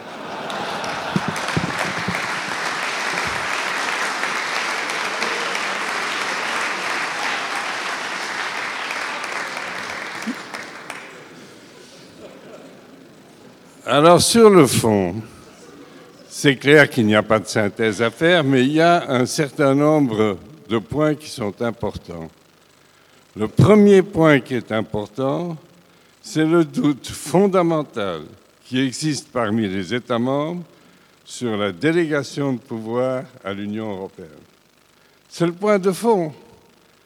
Monsieur Juncker, pourquoi est-ce qu'il a agi comme ça? C'est parce que les Allemands et les Français le lui ont demandé. Pourquoi est-ce que les Allemands et les Français lui ont demandé Parce qu'ils voulaient pouvoir contrôler la suite. Et ils ne se sont pas rendus compte des conséquences que ça impliquait. Si on regarde aujourd'hui, Madame parlait du temps qu'il faut pour ratifier quelque chose.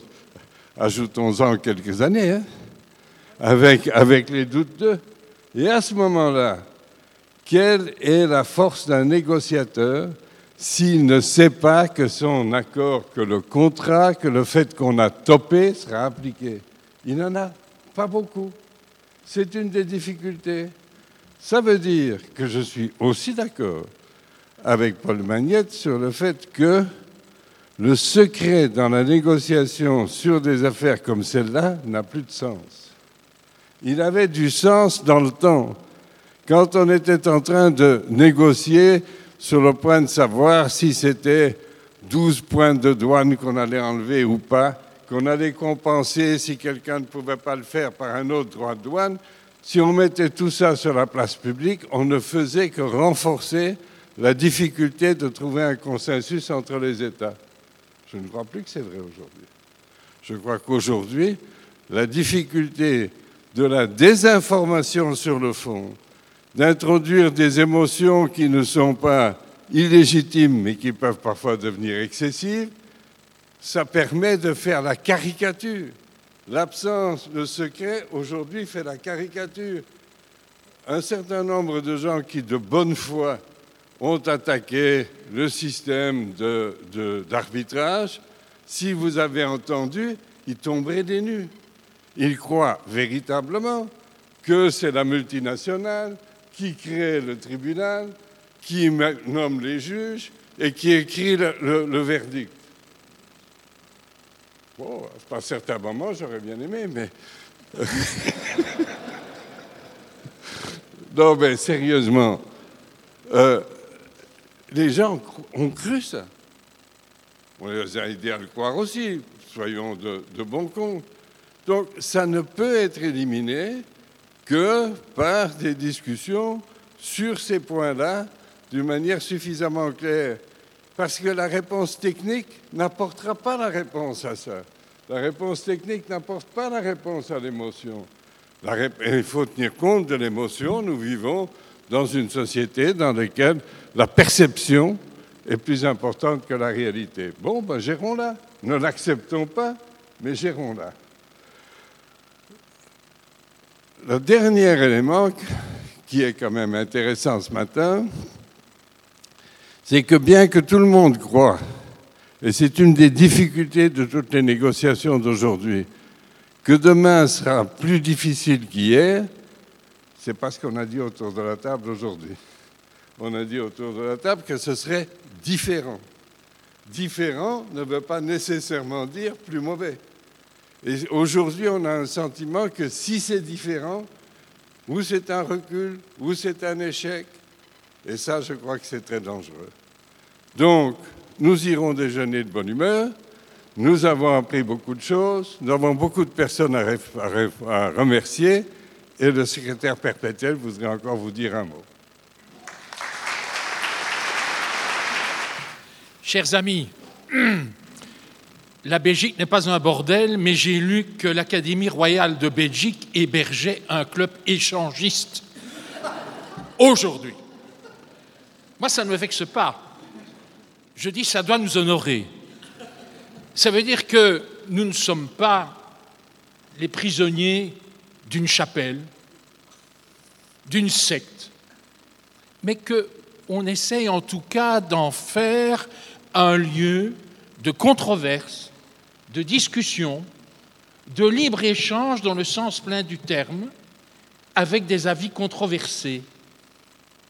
Il y a, je crois, une culture du débat qui honore cette académie, pour laquelle nous devons continuer à nous battre.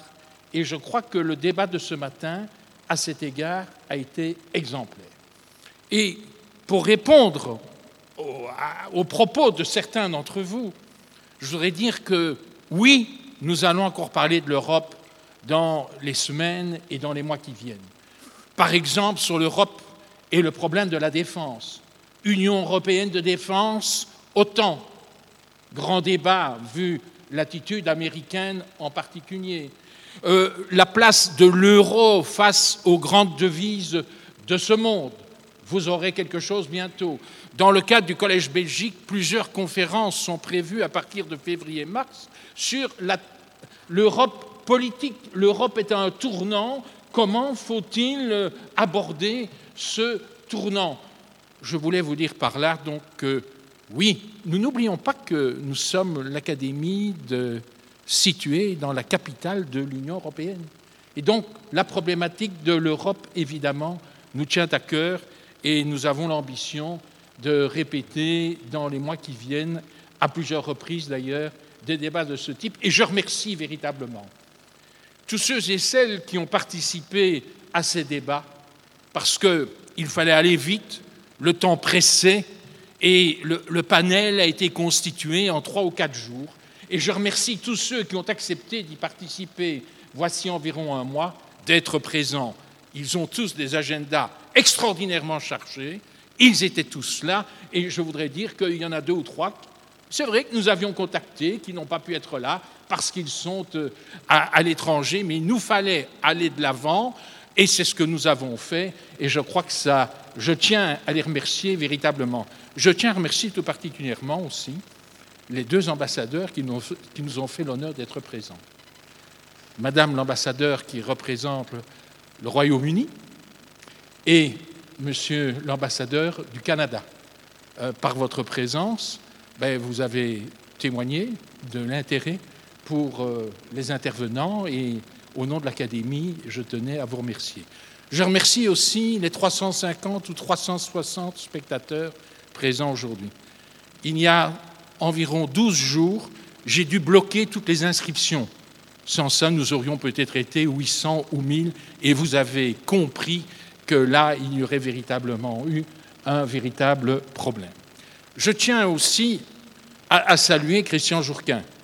C'était aujourd'hui sa dernière séance en tant que directeur de la classe technologie et société, et je crois qu'il la termine brillamment, euh, avec un public enthousiaste, en collant à l'actualité. C'est aussi un des buts de l'Académie, c'est d'aller à la rencontre des citoyens, mais c'est aussi d'aborder des questions d'actualité dans la sérénité, avec un esprit scientifique, qu'on soit politique ou non, mais j'allais dire de raisonner, d'argumenter et de ne pas se battre avec des slogans. Et je crois que l'expérience de ce matin, à cet égard, est particulièrement extraordinaire et je tiens à remercier tous ceux qui y ont participé.